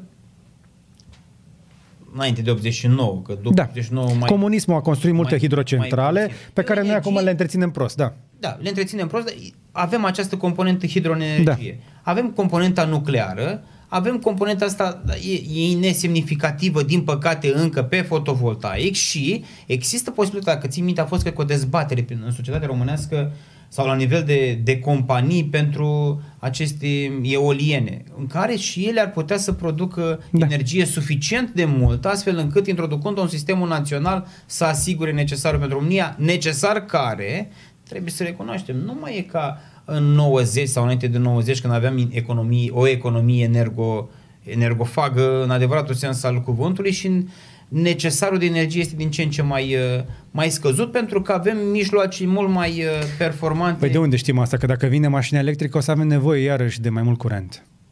Da, dar nu va mai fi la fel de poluant cum o facem astăzi cu combustibil, fie că vorbim de benzină sau motorină. Exact.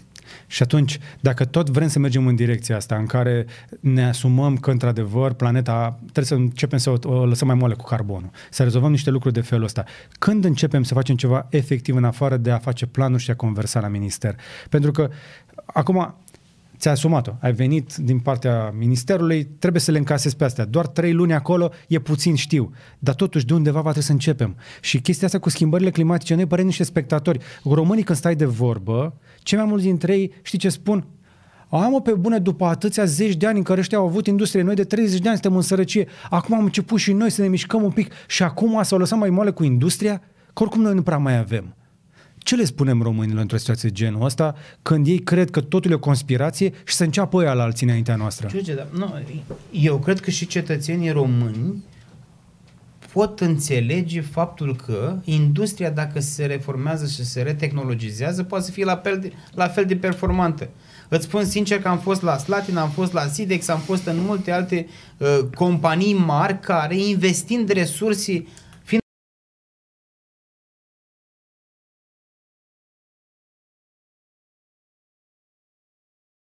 Adică și-au redus aproape cantitatea de apă pe care o foloseau și evident o uzau și o introduceau în sistem, cantitățile de energie poluează cu 80-90% mai puțin decât acum 10 ani. Deci și produc la fel de mult. Okay. Da? Sau, îți pot da exemplu, îl dau peste tot. Iar, iar, sunt ieșean și aveam în Iași Terom, un mare colos uh, industrial care producea fibră, fibră sintetică din produse petroliere și avea 20 de secții. 20 de secții, ca să le numim, să spunem, hale. Și produceau 35.000 de tone de fibră sintetică din produse petroliere cu, cu 7.800 de angajați.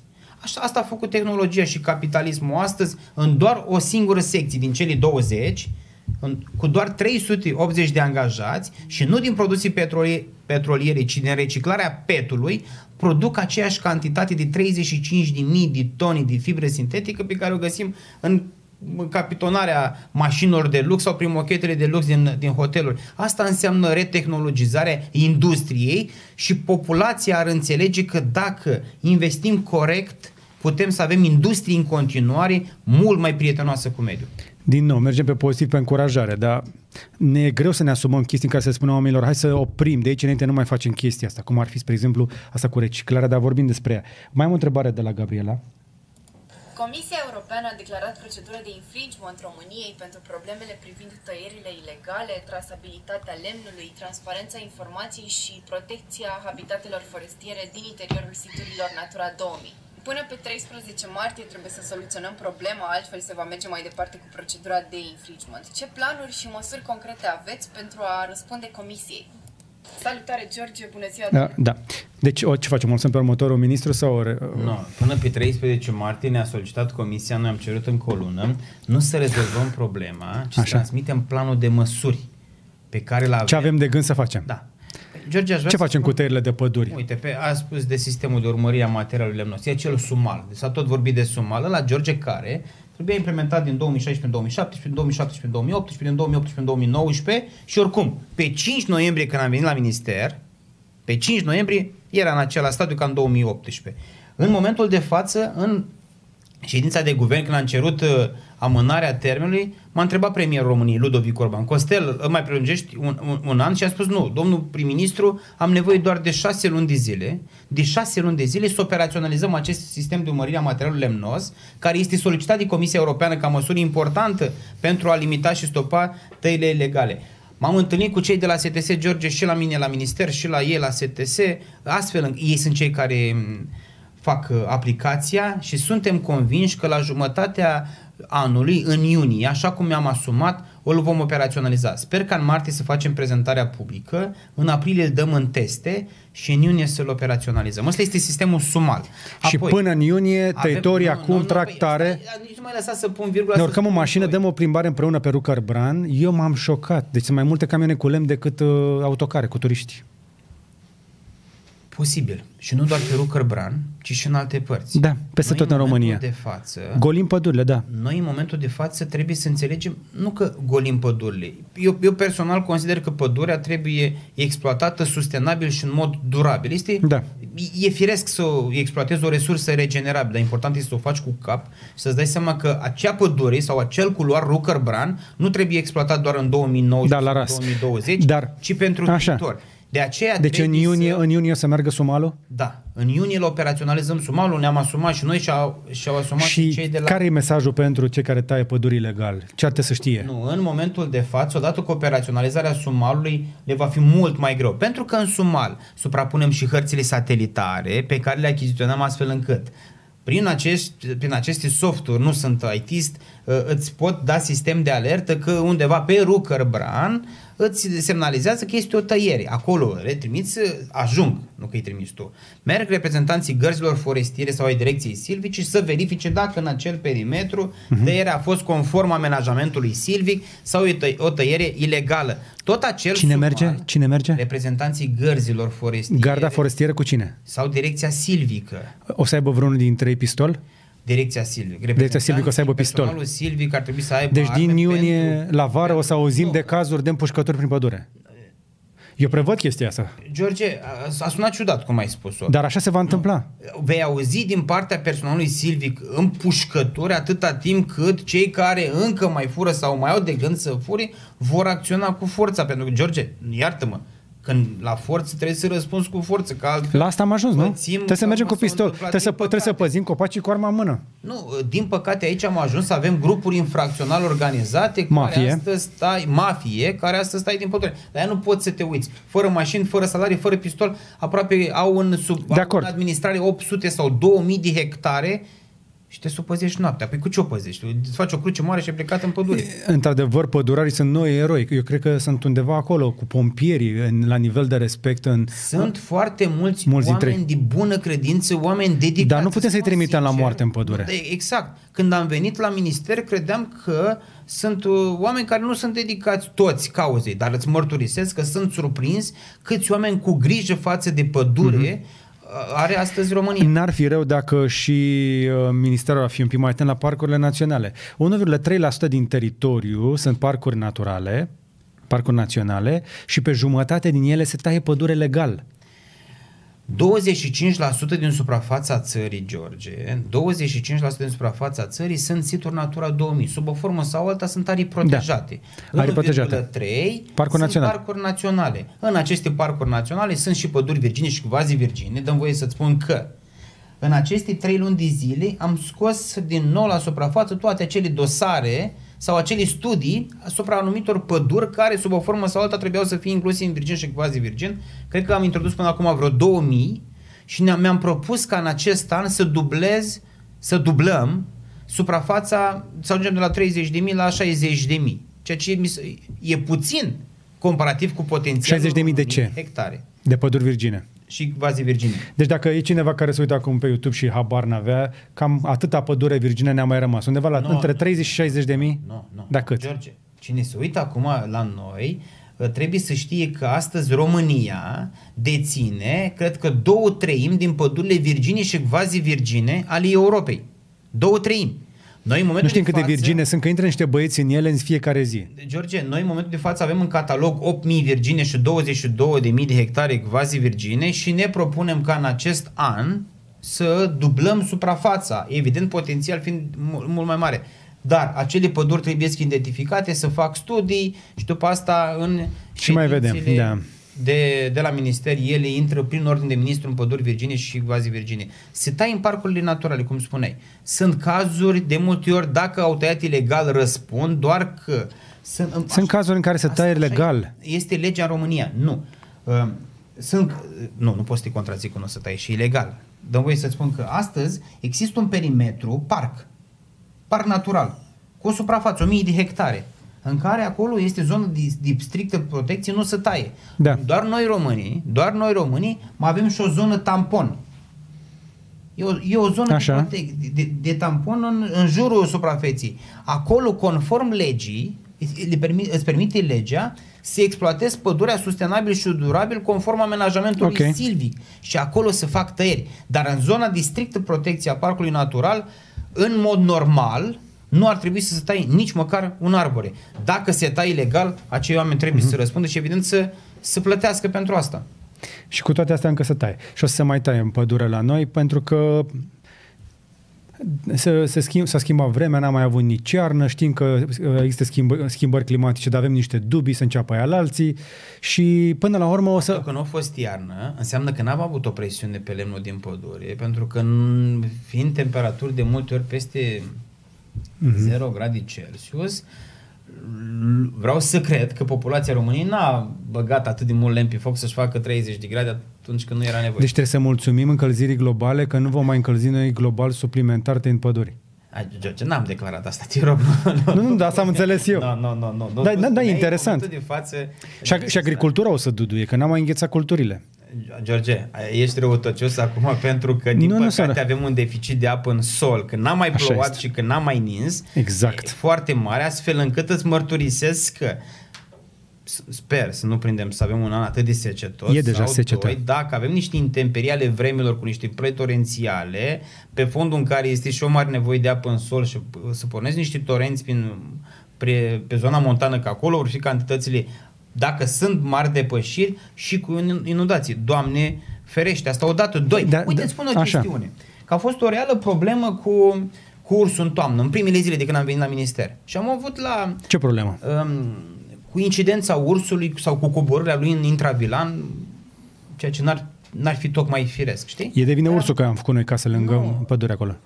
Nu, George. Știi, am mers la NMS și am avut, uh, am, am spus, știu, am, am spus o N-a fost o declarație, știi? Dar le spuneam colegilor, eu am terminat geografie și am avut uh, doctoratul în climatologie și meteorologie. Slavă Domnului că avem un ministru de și profesie. Da. Le-am spus colegilor să mă anunți când va nigi și va veni gerul, pentru că e un bun prilej să intre ursul în hibernare. Știrea a fost că ministrul Alex își dorește să ningă cât mai repede să scape de urs. Imaginează că, de adevărat. Păcate, astăzi ursul, la cum arată vremea, hibernează foarte puțin. Pe el dacă nu hibernează, trebuie să-și caute da. resursa, mâncare. Dacă nu o găsești în pădure, coboară în intravilan. Da. Și uite, din cauza schimbărilor climatice, avem tot felul de efecte, majoritatea negative și evident, din păcate, cu toți avem de suferit. Total de acord. Deci, se schimbă clima și o să vedem mai multe episoade de climă din asta violentă. Adică șefa ANM, care a fost aici, a spus același lucru. Ne-a spus că uh, încălzirea asta, da, pe de o parte o să pună mai, mai puțină presiune pe sistemul energetic, pe gaze, poate pe păduri, dar pe de altă parte există riscul să vedem niște vârfuri mult mai mari Temperii. de temperaturi foarte ridicate sau de, sau de secetă prelungită sau de inundații. Uh, avem niște prognoze pe care România se poate baza realiste la acest capitol sau totul este așteptăm și vedem și ne adaptăm atunci? Nu, noi putem doar să prognozăm că, sau știm de fapt că este un deficit de apă în sol sau că temperaturile din, uh, din ianuarie au fost poate cele mai ridicate din ultimii 20 de ani. Au fost, nu așa? Să pre, nu, dar nu putem să prognozăm uh, cum va fi anul din punct de vedere climatic, pentru că dacă am uh, face o prognoză meteo astfel, inducem panică în rândul populației și la un moment dat am putea să vedem că pe mai mult de două, trei zile nu pot să, să o prognozeze așa cum... Așa este. O prognozare com- completă și cât mai extinsă nu poți face dincolo de trei zile deja. Și asta ne spun specialiștii cu toate instrumentele, imagini satelitare, mai mult de trei zile nu mai putem vedea în viitor. Dar, din punct de vedere a fenomenelor meteo extreme, noi avem vreun plan sau avem doar niște bani puși acolo în fondul de urgență al Ministerului uh, al, și al Guvernului și vedem atunci când o să fie. Serios acum, pentru că știm cu toții că schimbările climatice există, sece- avem deja secetă, ne așteptăm să vină niște episoade din astea de vreme violentă, dar doar bănuim deocamdată. Păi tocmai de asta sunt fenomene climatice extreme. Nu știm când vor acționa și unde vor acționa. Okay.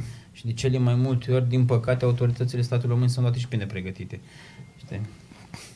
Că iarna nu-i ca vara. Foarte scurt, că știu că stăm de, de ceva timp aici, ne-am și încins uh, la figurat. Trebuie să recunoști că a fost o discuție plăcută. Da, pe, uh, mie mi s-a părut, uh, eu apreciez foarte mult curajul unui ministru al mediului că vine să stea de vorbă și să ia și întrebări. Uite, mai avem întrebări de la oameni care întreabă când începe Casa Verde.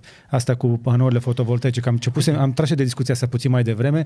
Eu, spre exemplu, eu am gaze naturale la poartă și am ales să nu-mi trag o centrală pe gaze pentru că dacă îți căptușești mai bine casa, dacă te ajută și statul, poate, o căptușești un pic mai bine și după aia poți încălzi doar pe o pompă de căldură foarte eficientă eficientă cu niște curent din fotovoltaice și practic nu mai produci CO2. Dar hai să zicem că nu toată lumea își permite să facă case verzi sau case net zero, pasive sau cum vrem să le spunem, deocamdată trebuie să găsim o soluție de tranziție. Cum facem să ajutăm pe cei care au nevoie de sprijin sau să fie încurajați sau să fie presați să facă ceva în sensul ăsta? Ne luăm pe rând, că la un moment dat ai avut o o discuție foarte constructivă și cu Cornel Brezuică pe panourile pe fotovoltaic aici, în, uh, aici la tine. E un program bun. e un program bun. Uh, din păcate el a avut și câteva carențe, ca să nu spun deficiențe. Hmm. Ghidul a avut niște, a avut, are în continuare niște lipsuri. Vreau doar să-i asigur pe, pe toți cei care ne urmăresc că în momentul de față februarie, martie, aprilie. Ne-am asumat că cele 26 de mii 26 de mii de dosare vor fi analizate până la finalul lunii aprilie. Cele depuse deja. Cele depuse deja. Nu vom face clasamentul și vom afișa rezultatele la final de aprilie. În fiecare lună afișăm rezultatele, spunem cine a fost eligibil ca să primească banii, să-și implementeze sistemele, să poată beneficia de ele. Că degeaba le faci în final de septembrie când fracția solară era mai puternică în lunile de Bine. vară. Asta odată. Noi, am, noi am ratat și 2019, așa de asta da. altă discuție. 26, cele 26.000 de dosare vor fi analizate toate. Toți cei care au, do- cu punctaj, e cu primul venit, primul servit. Corect. S-au oprit... Știu că așa e că tata a ratat, uh, s-au, s-au terminat dosarele cât într-o zi la Brașov. Da, s-au oprit depunerea atunci când cele 26.000 de dosare au fost depuse, exact ce finanțare aveam. Da. Toți românii care au avut dosarul complet, da, și sunt, sunt din punct de vedere teoretic și practic eligibil să ia finanțarea, o vor primi. De asta e proiectul de anul trecut. E proiectul. Pe anul ăsta? Pe anul acesta, imediat cum terminăm evaluarea și facem finanțarea pe cele de, de acum, cei care, dosarele care au fost făcute prost, vor intra imediat, într-o lună de zile trebuie publicat ghidul din nou, să corectăm ceea ce a fost greșit și vom, Facem vom da din nou la finanțare. George, îți spun sincer că luăm în calcul inclusiv să mergem cu aceste panouri care se produc energie termică, nu doar electrică. Total de acord. Vreau să-ți mai spun că avem um, un program al acesta, cred că are valoare în cumulat de aproape 200 de milioane de euro, Pe? casa eficientă energetică, astfel Așa. încât dăm posibilitatea și persoanelor fizice să-și um, termoizoleze locuințele, să-și pună, dacă este cazul și au nevoie panouri fotovoltaice, să schimbe uh, centrala, să nu mai fie pe gaz în apartament, să fie pe brichete sau electric, astfel încât să nu mai polueze, să-și pună termopan, pentru că, așa cum spuneai așa. și tu, și în București și în marile orașe, pierdem și poluăm foarte mult prin încălzirea rezidențială. Și mai este o jumătate de program, o, o avem pentru clădirile administrațiilor publice, în speț crești și grădiniți, școli din mediul rural, unde acolo unde nu au intrat în vreun program național sau european de modernizare pe eficiență energetică, pot beneficia de banii de la uh, AFM, tocmai pentru termoizolații uh, central, uh, panouri fotovoltaice dacă este cazul sau termopan, pentru că sunt okay. mari consumatoare, mari consumatoare Școlile de cantități imense de lemn de foc, pe care eu chiar păi, am o problemă cu chestia și chiar asta. Și, așa, și chiar și așa copiii sunt trimiși să facă afară. Da, în... vreau să mai spun de un program pe care îl avem pe AFM, uh, îi dăm drumul în primăvara acestui an și la ghid și va fi operaționalizat pe iluminatul public stradal cu LED, astfel încât să schimbăm acele lăm care sunt mari consumatoare de energie. Nu toate. Cele cu descărcare în gaz nu sunt cele mai mari consumatoare, dar da, și iluminatul public cu LED ajută. Însă și asta este încă un program care cineva trebuie să-l facă să-l înceapă de undeva. M-aș mai, m-aș mai opri un pic că început, îmi, plă, îmi plăcea cum pornea discuția asta pe rezidențial. Puțină lume conștientizează cât de mare este utilitatea unui panou de apă caldă pe casă, pentru că de primăvara până toamna târziu, până când începi în sezonul în care nu faci, spre exemplu, încălzire, apa caldă ai putea să o rezolvi fără să mai pornești centrala pe gaze. E, o părere mea, e părerea mea personală, dar e doar personală, nu pot să zic un program, știi că asta a fost o meteacnă a României. Toți timpul cei care au venit au zis că toți s-au făcut până e prost. Și de obicei, de asta facem o nouă lege educației, o nouă reformă și o nouă reformă și o nouă reformă, numai că noi am făcut atât de, atât de multe reforme că suntem tot acolo, știi? Da. În momentul de față, continuăm programele care au fost gândite bine de cei, de, de cei dinaintea mea, și cred că ar trebui adăugate aceste panouri care se produc în apă caldă. Apă caldă. Pentru că, George, uh, dar el, au, sau nu dar, a prins becul. Dar ele au mai fost. Știu. Dar că a fost, da. A prins sau nu a prins becul, dacă afară e bine și ai energie, fracții solare astfel încât să producă energie. În schimb, George, dacă locuiești la țară, ca să-ți încălzești apa caldă, dacă nu ai boiler, trebuie să aprinzi focul, George. Și ca să încălzești o cantitate de apă chiar... Eu le-am instalat părinților mei care până recent se încălzeau pe lemn. Da. Un astfel de panou, acum au două, că am mai făcut, un, am, am reușit să prindă unul pe prima Casa Verde, dar l-a pus prost instalatorii, nu contează, al doilea l-am pus eu și l-am pus bine. Și acum părinții mei nu prea mai au nevoie să mai prindă focul în centrală de primăvara până toamna târziu. Și înainte puneau lemne pe foc, într-adevăr. Și până să aprindeai focul, până să încălzea apa. Da. După ce se încălzea apa, mai ardea focul, Da. aproape că era ineficient energetic să Așa este. consume atât de mare cantitate de lemn. Dar oamenii trebuie să se spele și atunci trebuie să încălzească cumva apa și dacă ar putea să o încălzească într-un panou solar, dar din nou, chestia asta ar trebui făcută cu cap și coadă și și este un proiect care poate fi util. Aș mai avea o Te rugăminte. rog. Stăm de foarte multă vreme și nu știu cât ne mai lasă cei de pe la minister. Cred că uh, te-au lăsat pe la noi pe cea. Sper să nu... nu- Așa. Uh, mai, mai am o idee. Stăteam de vorbă recent cu mulți oameni în, în legătură cu, uh, cu Rabla, Rabla Plus. Asta pentru mașinile electrice. Așa. Și stăteam și mă gândeam, bă, toate mașinile astea electrice nouă ne plac.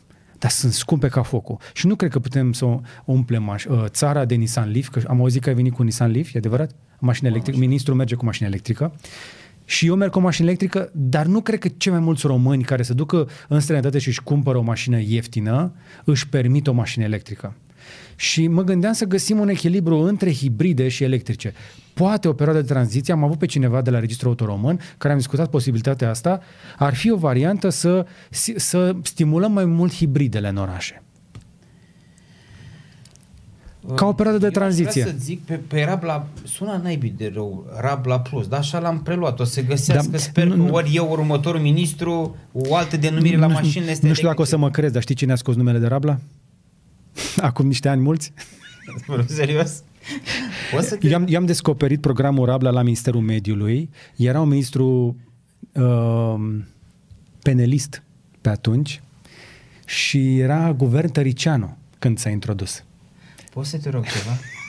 nu pot să schimb eu numele Dacă ai înapoi. vreo So- A idee- sunat bine la televizor. Măcar la Rabla Plus să găsim atât de nume. Știi când spui Rabla Plus, tu, tu ții mașină electrică și îți mai dă și statul Da. da. atât de mulți bani. Nu, George, la Rabla Plus anul acesta am mărit bugetul, ți-am spus, de la 95 la 140 de milioane. Adică în acești patru ani, de când funcționează Rabla Plus, România au achiziționat 2500 de mașini electrice.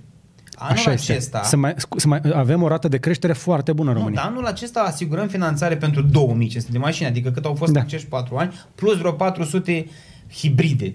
Știi? Hai să, hai să răsturnăm. Hai, uite, îți spun o chestie. Te rog. Bă, E consultare publică, ne-am uh, ghidul, cred că mai... E gata? E vreo două, nu, e în consultare publică. Hai să ne cred mai că sunt- consultăm un pic. E, mie îmi plac mașinile electrice și tu, cei care visează la o mașină electrică mai accesibilă să, se vor bucura de ea 10.000 de euro. Dar în loc de o mașină electrică de 10.000, cum ar fi să avem două hibride în plus? Că în oraș un hibrid contează foarte mult pentru că cea mai mare, cu- cu- cea mai mare poluare o fac mașinile termice în oraș la semafor. Când, o, când stau acolo pe loc cu motorul dând, dând, dând ca să țină climatizarea pornită Acum, și când pleacă de pe loc. O chestie. Noroc că e vreme frumoasă uh, afară, știi, că altfel, eu cu Nissanul meu, care este o mașină absolut senzațională, eu până să ajung la minister nu m-am urcat într-o mașină electrică, dar este senzație, spun, mi-aș cumpăra mâine uh, mașină. Așa zic toți, după ce se urcă Doar într-o că- electrică. Doar că, dacă este iarna afară, George, și trebuie să rămâi cu mașina pornită, dacă trebuie ca să produci câteva grade în plus în mașină, să duci repede. Cât de repede? Se duce, că îți cade la un moment dat de nu, nu poți să duci toată ziua cu, Dar n-ai priza la minister? cu ea. Păi, da, asta Eu încercam nu să cred că spun. poți să faci tu 150 de km iarna. În momentul de față, Într-o zi. noi avem mai multe mașini în parcul auto al Ministerului, mașini e- electrice. A rămas cineva în pană cu ele? Nu. Păi și la un atunci? moment dat închizi motorul și o pornești și pleci când ai nevoie. Stai acolo, îngheți în mașină. Vreau să-ți spun în felul următor. Așa. Uh, Eu personal m-am întâlnit cu cei de la asociații cu în această lună de, de consultare. Um, Știi, dăm la Rabla Classic uh, aproape 2000 de euro ies cu toate ecobonusurile și cumperi o mașină de 6, 7, 8, 9, 10 mii în funcție de câți bani au fiecare român.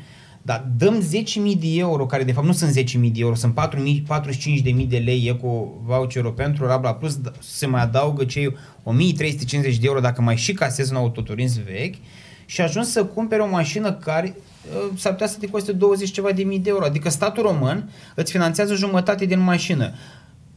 E viziunea mea ca liberal. Mi se pare firesc ca de la an la an să reușim să mai s- să s- reducem poate acest, a- valoarea acestui eco-voucher, să încurajăm mai mulți români care să treacă de pe Euro 3. da, de la Euro 3 direct la mașini electrice, să investim în rețeaua asta de stații de încărcare la nivel național. Ok. Pentru că, George, tu degeaba ai mașină electrică astăzi, Așa? pleci cu ea spre ce direcție vrei Unde? tu, spre ce direcție vrei tu Mă duc la astăzi. Chișinău astăzi, dacă nu, vrei. Lasă, George, nu, că nu ajungi, prietene, nici măcar Pariu, până la fa, Albița. fa, te, iau, te iau cu mașina. Noi am fost la Viena, ne-am întors. Păi nu, stai puțin. Me- Eu- eu mergem la spun Chișinău în și ne momentul de întoarcem și ne față întoarcem. că avem Oriunde- nevoie Așa. de o rețea națională de stații de încărcare. Eu aici vreau să subliniez. În momentul de față... O avem. Toată lumea crede că nu avem. O avem. Unde ai, George? Plug share. Deschide aplicația, fii atent. George, hai să N- fim- hai, te rog eu, câți n- suntem? noi avem un Nissan Leaf exact ca al, ca al tău la George, minister. Știi câte Așa. mașini electrice sunt în, în matriculate în România? Uh, deocamdată suficient de puține cât să nu ceapă bătăile la stațiile gratuite. Păi asta încerc să spun, George, adică tu scuză-mă dacă merg și eu și Drăgan și Teo și toți Deocamdată ceilalți ar putea însă- să-ți propui să ajungi la Chișinău într-o, în, ci- în, în, cât timp? Dar te stoprești să încarci undeva. Câte vreme sunt deocamdată pe, uh, pe bani, alea care sunt pe bani sunt libere.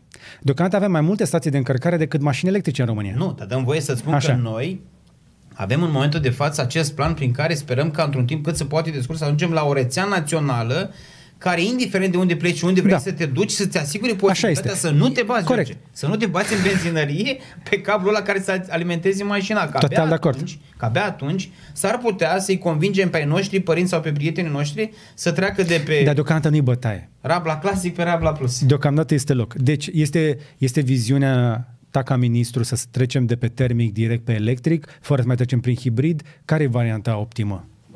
Eu personal aș vrea să scăpăm de benzină și de diesel, știi? Tu, tu ești un pic mai futurist decât mine, ceea ce este ok, știi? Că nu putem fi cu toții Înce- la da, fel. dar încerc să fiu realist. Nu, îți spun futurist pentru că tu ai eliminat mâine gazul. Eu s- de la, de la lemnul Nu, de sunt foc... conștient că nu putem. Nu, George, de la Așa. lemnul de foc până la fotovoltaic uh, sau până la eolien e o, o cale un pic mai lungă. Deși și eu mi-aș dori să facem așa, să apăs butonul și mâine să avem posibilitatea să avem infrastructura. Cine ar vrea să exploateze gaze, să pulăm mai mult decât oricum, mai, uh, decât am, Așa. dacă am fi pe verde, știi? La fel și eu, de la diesel sau benzină, aș vrea să treacă toată populația la electric, pentru că n-am mai respira aerul atât de poluat, poate și în București, atât pu- cât poluează traficul auto. Da, dar eu sunt În conștient. schimb, în nu momentul putem de față, schimba, Costel, nu putem schimba 2 milioane de mașini din București direct pe electric. Eu sunt conștient. Nici nu se produc 2 milioane. Cei cu Dilapia, Asociația Importatorilor și Producătorilor de Autoturisme sunt 8 milioane 700 și ceva de mașini și ma- În România, Spun da. sincer că nu mi-a venit să cred că sunt doar 600 de mii de mașini care sunt mai, uh, mai noi de 5 ani. Da, așa adică, este. Dumnezeule, avem un parc Da, dar alea Auto. foarte vechi, nu le putem trece direct pe electric. Știu, dar pe mine mă interesează să reușim în așa fel încât de la clasic cum avem astăzi, poate punem, nu știu, iar, o, mi, mi și teamă să zic că o să-mi spui Costele, iar vii cu gazul natural la mine, dar putem să trecem fie pe GPL, fie pe GNC, astfel încât e mult mai puțin poluant. George, până vom reuși să avem o infrastructură și românii să-și permită și să-și dorească electric. Acum, știu că ești un pic sceptic și eu mi-aș dori ca toată populația mâine Eu știu că nu putem schimba 2 Da, milioane de bine, mașini pe a- electric apropo- nici măcar în 10 ani. Apropo că mi-am, am, am ținut să zic, știi? Că la un moment dat m-au întrebat uh, cei de la minister sau producătorii, de ce am vrea să nu mai re- să dăm același voucher? Asta vreau să facem. Să dăm același uh, eco-voucher de 10.000 de euro, dar să nu mai reprezinte maxim 50% din valoarea mașinii. Să fie 30. Pentru a da posibilitate ca un număr cât mai mare de români să beneficieze de acest voucher. Și la întrebare de ce facem asta? Pentru că George și tu ai spus, tehnologia se ieftinește de la an la an. Adică cu, cât, cu câți bani cumpărai un, orice mașină când aș vrea să O fac Tesla reclamă, 100 și ceva de mii și acum poți să o iei aceeași mașină cu vreo 60-70 de mii. sau Renault sau Nissan, adică Exact. tehnologia a scăzut și în viitor va, prețurile vor fi mai mici. Atunci vor fi Da. mai atractive pentru Eu- români, mai ales că Da. dăm voie să zic, facem acest program pentru, eu țin foarte mult la producătorii locali din, din România. Și, Da. da. Da, și cei de la Dacia Renault și cei de la Ford sunt hotărâți să investească sume considerabile să producă în România mașini electrice. Da, dar prin programele uh, ministerului ne va trebui cel puțin o mie de ani ca să schimbăm parcul auto pe electric direct. Deci nu e realist. Hai să facem o, o chestie intermediară. Eu, eu, dacă aș putea, da, aș putea pe toți pe electric. De ce? Pentru că noi am fost în China, împreună cu Mariana am fost în China și în Shenzhen, care era cel mai poluat oraș de acolo, se putea respira și nu era nicio problemă de particule. Scuterele, taxiurile și transportul public erau toate electrice și au eliminat grosul poluării. Eu sunt conștient că dacă în București am schimbat autobuzele pe electric, taxiurile n-ar mai primi autorizație sau licență cele noi doar pe electric, am interzice accesul, bine, avem așa pe puțin scutere, mai bine ne legăm la cap cu ele, dar măcar astea și după aceea să începem să bonificăm o tranziție de la termic la electric, eu cred că am rezolvat mai repede poluarea din marile orașe, pentru că, citesc aici, amenda o să fie între 100 și 400 de mii de euro pe zi, dacă uh, o ținem așa cu poluare în orașe. Este una din, este una din măsurile pe care ar trebui să le aibă orice hai să nu spunem că e administrație, că aici orice guvern responsabil da. care vrea să reducă. Numai că așa cum spuneai și tu, nu putem peste noapte și fără să ai niște surse financiare, George, nu poți să finanțezi atât de mult trecerea asta pe, pe electric. La urmă, Dar trecerea taxiului și transportului public integral pe electric ți se pare o soluție? Păi noi, de exemplu, îți repet încă o dată, finanțăm prin autobuze și troleibuze. Dar taxiuri și Uber? Uh, în, asta ține de administrație. Hibrid sau electric? Publică. Cum ar fi? Uite, cum ar fi să ne asumăm că de aici înainte vom presa administrațiile publice, dacă este necesar, să-și asume că nu vor mai da nicio autorizație, nicio licență nouă, decât dacă acel vehicul este cel puțin hibrid sau electric. Cum ar fi? Tu iarăși te-ai dus direct de la benzină sau uh, da, da, uite, uite. direct la electric. Nu, nu, nu. Hibrid, hibrid, hibrid. Am zis și hibrid. Adică... Oricum e mult mai bine. Acum sunt convins că cei care ne urmăresc sunt convins că toți ar zice da. Sunt convins că ar spune da. Pentru, Pentru că, că așa. este mult mai puțin poluant. Știi cum e? Dacă, e și mai ieftin, e, e și mai ieftin pe termen lung. Iar o să spui Costele, e prezentul. E adevărat, e prezentul. Numai că e prezentul mai pronunțat în vestul Europei, la noi într-o fază incipientă, dar trebuie și ăsta mișcat. Pentru asta este rolul Ministerului Mediului Apelor și Pădurilor prin AFM să sprijine, să încurajeze tot acest to- Toți șoferii de ride sharing, de Uber, Lyft, de taxiuri, de orice care asta noi de vorbă în străinătate, toți spun același lucru. Zice, nici măcar nu mi-am nevoie să mă oblige uh, autoritatea. Odată ce am trecut pe electric, mi-a devenit mult mai ieftin și am devenit mai rentabil. Deci, până să vadă și ei utilitatea, trebuie cumva să și ajutăm cum zice politicianul, că să încurajăm populația, să dăm exemple, dar trebuie să-i și presăm de undeva.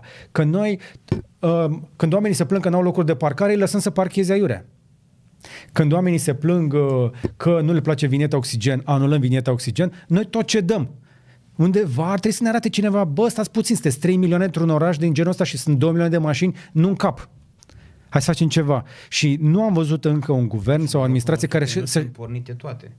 Da. Că dacă mai erau pornite măcar 30% da. dintre ele, aveau un problem. Da, dar aș, aș vrea să văd primul politician care și asumă și vine și spune, fraților, și mie îmi place mașina, dar serios, nu mai încăpem. Hai să facem ceva acum. Pentru că nimeni nu-și asumă chestia asta. Dar mă bucur că măcar am avut un pui de discuție aici. E, e lucru mare. Le mulțumim celor care ne-au urmărit. Uh, dacă ne-ați ascultat... terminat emisiunea și eu sunt încă ministru, George. Îți vine să crezi. Adică nu s-a... N-ați verificat telefonul. Da, chiar unde te... E ok? Telefon e ok, a fost da, declarat în Ne confirmă biroul de presă de la minister. Știm că ministru, felicitări. de am făcut-o live. A fost un expert. Eu sunt convins, scuză-mă, că dacă vom mai avea ocazia, sper să o să facem tot în direct, cu aceeași emoție Așa, că când? vom începe vom începe emisiunea de ministru și să o terminăm tot ministru. Eu m-aș bucur Când? să mă autoinvit? Da. În iunie, George. Cu sumalul? În iunie. Să, cu pădurile? Nu, stai o secundă. Că putem să venim la tine să spunem tuturor românilor cât de bine și frumos va fi cu sumalul. Eu sper ca tu să vii la prezentarea și a sumalului și atunci la, în iunie când îl vom operaționaliza. Poate mă duc direct în pădure, vreau să asist la Rambo 3 live. Sau nu, Rambo 1 era în pădure, nu? O să fie ca în Rambo, să știi, în păduri. Eu nu știu, am emoții. Dar eu, eu, eu am emoții constructive. Până la urmă trebuie să salvăm pădurea într-un fel sau altul, că altfel cine mai rămâne? Măcar pe turism. Am putea să facem o grămadă de bani pe turism. Eu prevăd o invazie de turiști în România să vină să vadă pădurile alea virgine. Ca am auzit că ăstora din vest le plac pădurile virgine mult de tot. Mă, pot să-ți fac o, o chestiune că și, ca să fac o glumă, dar nu mi-a ieșit. Mă bucur foarte mult că e vesticii și nu doar vesticii vin în România, că avem încă chestiuni foarte tari, da? Uite, mi-a spus o Silpic, nu, Așa. nu e... Cum îți sună? Așa. Cum îți sună că ne învață uh, unii europeni cum să ne protejăm pădurile virgine? Încă habar n-avem. Uh, cum să ne protejăm ursul? Pentru că habar n-avem. George? În anumite, loc, în, anumite locuri habar n-avem, intrăm cu securea. E, e adevărat, dar fii atent. Așa. Cei care ne învață astăzi Au făcut-o și ei. Nu mai au. Adică, tu Așa înțelegi? este. Adică noi primim în momentul de față sfaturi cum să ne protejăm urșii, cum să, să ținem la ei, cum ce cum. George, ei nu mai au urși. Și când a fost Păi și trimisă asta, fa- scrisoarea... asta face ascultă-mă o sfatul mai secundă. puțin valoros? Nu, nu, nu. Când au trimis scrisoare, când am trimis scrisoarea Ministerul Mediului Apelor și Pădurilor către toate țările din Uniunea Europeană, prieteni, vă putem noi oferi urși să vă refaceți habitatele, să vă îngrijiți de conservarea biodiversității. George, ghici câți au răspuns că vor. România a oferit urși la export? Nu, România, nu, România s-a oferit să repopuleze țările și au munții Europei cu urși. Ghici câți au, câți au răspuns afirmativ? Sunt curios. Niciunul. Nu cred. Da. Și la noi se bânează urși că avem prea mulți. Mă sună cineva, pe, mi s-a părut ciudat, ministru, să-mi spună, Costel, știi că vor niște unii din uh, Italia care au niște populații de urși, ar și plăti Să le luăm să-i noi. aducă în România, Nu fii atent, să cred. ducem în sanctuar. Mă, prieteni, dar cum să le iei pe ursul ăla din, ca, din, din habitatul lui natural, să-l aducem, să-l ținem într-un, într-un sanctuar? Apropo, dăm voie să... Tu acum la final ai început să zici chestii mai interesante. nu, la final uh, pare că se termină și mic îmi vine de, demiterea și nu mai sunt ministru și suntem mult mai relaxați amândoi. Dar dăm voie să spun că am fost la Zărnești, la sanctuarul de urși, aș putea să oferi și Vecinii mei. doamna Lapis, pentru că a făcut o treabă excepțională. Este pe primul loc în lume la etică în ceea ce privește condițiile oferite animalelor sălbatice, știi? Adică, în momentul de față, să-i luăm din cadrul natural, din habitatul lor, să-i ducem într-un sanctuar, indiferent cât de bune sunt condițiile. Tu realizezi și la un moment dat se trezesc anumiți oameni să ne spună cum ar trebui noi să ne conservăm. Păi da, e- Numai că în momentul de față. Așa. Noi ar trebui să fim în situația în care să știm noi ce mai bine pentru pădurile noastre, pentru fauna noastră, să nu fie nevoie să ne spună Comisia Europeană sau alții. Pentru că ceea ce s-a întâmplat, George, apropo de ce spunea Gabriela prin infringementul pe păduri, am spus-o și la audieri. Evident că m-au picat ea de la PSD că erau foarte supărați uh, cu cele prezentate de când am venit la minister. A fost cel mai bun audit extern. Adică un audit extern mai bun decât cel făcut de comisie pe tăierile ilegale nu puteam să-l facem, pentru că dacă îl făcea Alexi sau George, erau doar niște declarații. Dar așa când vine comisia și îți spune, prieteni, aveți reale probleme în ceea ce înseamnă tăierile ilegale, e cu totul mult mai, uh, mult mai clar. Ok. Și cu toate astea, că aș vrea uh, de la înălțimea funcției de încă ministru să... Încă. Încă ministru, uh, să clarificăm un lucru. Faptul că sfaturile astea vin de la niște colegi de Uniune care nu prea mai au nici uh, păduri virgine, nici urși, nici din astea, sfaturile astea mai puțin valoroase, faptul că ei nu mai au, ar trebui să justifice sălbăticea cu care noi tăiem în pădurile astea? Nu, nu, nu, nu, nu. Acum, e, uh, crede-mă, eu personal, Pentru că știi de ce? Eu personal le iau ca pe niște sfaturi foarte constructive de la anumite state Pentru că care, mi-e, din tea, mi-e, păcate, mi-e teamă că chestia asta poate încuraja niște nu, idioți. Nu, nu, nu, te rog, nu, nu. Uh, Eu le iau de la, uh, ca niște sfaturi de la anumite state care își doresc, pentru că poate ei n-au reușit, să protejeze încă ceea ce noi mai avem și să nu facem poate și noi așa cum au acționat și ei, pentru că altfel, nu, ajungem într-o situație în care eu sunt foarte hotărât pe pădurile virgine, pe vazi virgine, pe urs, pe tot ce înseamnă specii sălbatică, capra neagră. Eu credeam toată viața, George, am copilărit în școala generală știind că această, a- aceast, această capră neagră e o specie protejată. Păi nu e. Păi eu ca să văd capra neagră trebuie să merg în piatra Craiului și trebuie să-mi am binoclu, trebuie să, să mă rog la Dumnezeu să-mi iasă în cale. Păi dacă creștem cota de vânătoare de la 480 de specii la 650, adică cu 45% în doar 3 ani, păi George, copiii mei nu mai apuc să o vadă. Păi și pentru asta Păi și cine a crescut căta aia? asociațiile vânătorești, numai că mă bucur foarte Păi să numai mult. băieți acolo. Mă bucur cu foarte costum, mult vin la că Parlament. Tot ce este frumos, ca și faună, specii trebuie să protejate. Le vom proteja astfel încât să asigurăm... Cum? Păi, în Cum te momentul asiguri? de față- Cred că e doar o declarație. Cum o faci? În momentul de față am transmis, George, către uh, Parlament, punct de vedere al Guvernului, că trebuie introdusă ca specie prote- protejată, astfel încât să nu mai fie vânată, dacă Parlamentul, cu această majoritate toxică, ca să fac și declarație politică, rezultate din pixul lui Dragnea, va considera cu mulți băieți vânători acolo că ea nu trebuie protejată. Mulțumesc că ai nicio- recunoscut. Nicio problemă, ajungem în situația în care ministrul trebuie să dea cota de vânătoare și facem și noi un plan în care le dăm zero. George. Adică în, Cotă de vânătoare zero? Da, în momentul de- îți de as- recoltare. Dacă rămâi ministru până în iunie, cotă de vânătoare zero? la capre, da. Cu siguranță. Pe- pentru că am eu așa o informație, cum că mai mult de jumătate din parlamentarii noștri sunt Vânători toți. Păi vânători, nu, nu că... Sunt vânători toți. Indiferent de culoarea politică, mulți sunt vânători. Nu, dar pe Nu, capra nu, nu. neagră... Indiferent de vân- culoarea politică, jumătate, jumătate din parlamentari sunt vânători toți. Da.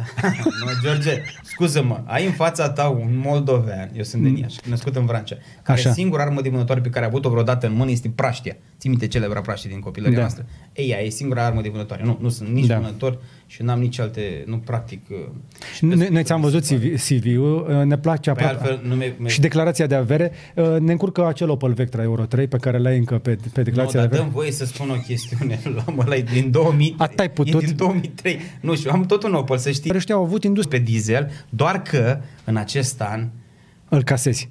da, deci anul ăsta merg Ai la voie, ai voie să-ți iei pe rabla Evident, sunt Și ce persoană ții? fizică. Uh, pot electrică să, sau hibridă? Nu trebuie să zici modelul. Pot să zic și modelul dacă... Da. Te place prea tare Nissan ăsta. Uh, Mi-aș lua Nissan, doar că o să-mi iau... uh, Am găsit... uh, Am un băiat de 3 ani jumătate care este fascinat de eroi în pijamale și am, au Logic. cei de la Ford uh, Puma Așa. Asta va fi un albastru, că chiar albastru anului care Dar este aia e hibridă măcar. Ascult un pic, o să o luăm hibridă. Are culoarea albastră care seamănă cu shopping mobilul. Îți spun sincer ce cred că o să iau Ok. okay. ficior meu, Fordul. E mei din România, da. Mașina? Da. Da. Da, da, și eu voi pune un colan din ăla ca să, să fie mași, mașina lui de supererou. Ok. Declarație politică. Asta e declarație politică, nu? Nu, nu. Am auzit, eu, am auzit eu la un parlamentar de la noi că a zis Domnule parlamentar, zice jurnalistul, dar e o minciună ce a spus. Nu, domnule, e o declarație politică. George, eu chiar îmi iau Fordul ăla, mă. Dacă n-am... Eu chiar îmi iau Fordul ăla. Sincer, noi nu putem recomanda Ford, dar dacă tu insiști... Nu, glumesc, glumesc, În glumesc. România, George. Ei, asta e important. E produs Eu m-aș aici. bucura însă mai Acum tare vreau să mai facă spun o Dacia un chestie. hibrid. Nu, uite, Să apropo facă de Dacia. Dacia, Dacia e hibrid. Dacă îți spun că am două mașini pe care le asta, după aia îți mai dau. Mi- Îmi iau Duster. Hibrid. Scot anul ăsta cei de la Duster hibrid, oricum lucrează la un model electric cei de la Duster, nu știu dacă fac, de la Dacia, nu știu dacă fac și Duster-ul, Știm. dar răspund sincer că am mers cu, cu echipa de la minister în munți la niște tăieri de, de pădure în care nimeni Frumoase nu a tăierile, intrat nu? acolo decât Dacia Duster. Așa este. Așa Sunt, că- Suntem fan Dacia de Eu, asta. ca să nu spui că fac reclamă la, uh, la vreo marcă de mașină, recomand mașinile produse în România. Eventual mai prietenoase cu mediul. Dacă se poate să fie electrice de mâine, ar fi ideal, George. Sau măcar hibride. Asta, sau măcar hibride. Ok, orice funcționează doar să scoate mai puțin fum spre deloc. Sunt de acord? Categoric, da. Rezultatul, uite, spre exemplu, nu știu, nu, nu știu dacă de cât de tare te interesează, dar eu mi-am propus așa să ctitoresc până la sfârșitul zilelor mele o amprentă negativă de carbon. Și eu cred că asta trebuie să ne propunem toți. Și sunt tare curios cum facem să ajutăm mai mulți oameni să trăiască fără fum, pentru că viața fără fum, din toate punctele de vedere, s- există, se poate. Se poate trăi fără fum, inclusiv de țigară. George, norocul meu că nu fumez. Da, exact. Te, te, te trecem pe electric, te conving să spui pompă de căldură acasă. M-aș bucura, George, ca românii să simtă fumul doar în șemineu. Nici măcar. Hai, George, dacă la un moment dat trebuie să facem ceva... Bine, la cabana acolo, să mergi la, la zăbala unde sunt, da. Ei, să- mai bine, mulțumesc pentru timpul tău. Mulțumesc cu mare drag. Pentru ministru ai foarte mult timp de interviuri, așa că mai bine te duci înapoi la treabă, că noi avem nevoie să ne salvezi niște păduri. Păi, George, dacă nu aveai emoția asta, Da. că voi fi demis, nici tu n-aveai plăcerea asta să, să Așa discuți este. cu directul, că Așa s-ar este. putea că în weekend să nu mai fi fost Așa și este. nici eu, care sunt suficient de hotărât și abia aștept să ne vedem în iunie. A zis-o, gata. Domnule ministru, pardon, George. Costel, că el a insistat. Mulțumesc, George. Mulțumesc. Vă mulțumesc și vouă că v-ați uitat și că v-a fost de folos, poate. Dați-ne un like, un share și un subscribe. Le mulțumim celor care ne ascultă. Acesta este cel mai ascultat, se pare, podcast de pe Spotify, uh, când nu ne depășește micuțul, să fie rușine, uh, s- sau bravo lui. Uh, Le mulțumim celor care ne ascultă pe Google Podcast, Apple Podcast și pe toate podcatcherele. Ascultați podcasturi? Asculți? Nu am timp, Te, George. în mașină, să vezi și ce bine merg și ca, ai, în ăla cu boz, nu? E liful cu boze, în ăla, la mișto? Se aude mașină foarte bine. bună. Da, e o mașină bună, se aude foarte bine. Uh, așa și ce, a, membrii, trebuie să le mulțumim membrilor. Noi avem membri cotizanți, nu sunt de partid, nu ne facem partid, dar le mulțumim că ne susțin. Vă mulțumim tuturor că ne-ați urmărit și astăzi și cotizează la noi. Mulți? Da, mai mulți ca la partide. Deci, din câte am auzit eu, membrii de partide, doar așa se fac că cotizează, că plătesc cotizația. Noi avem peste 2000 de cotizanți fără să fie membri de partid. Aproape că ești o filială județeană. Baron local? George Munice. Baron local? Da, nu, nu, județul ăla nu există, se știe. Și cam atât. Mai bine ne oprim aici. Încă o dată salutăm și pe cei din Moldova care ne-au dat un ministru al mediului. Mai de Doamne ajută. Iar până data viitoare să vă fie numai bine.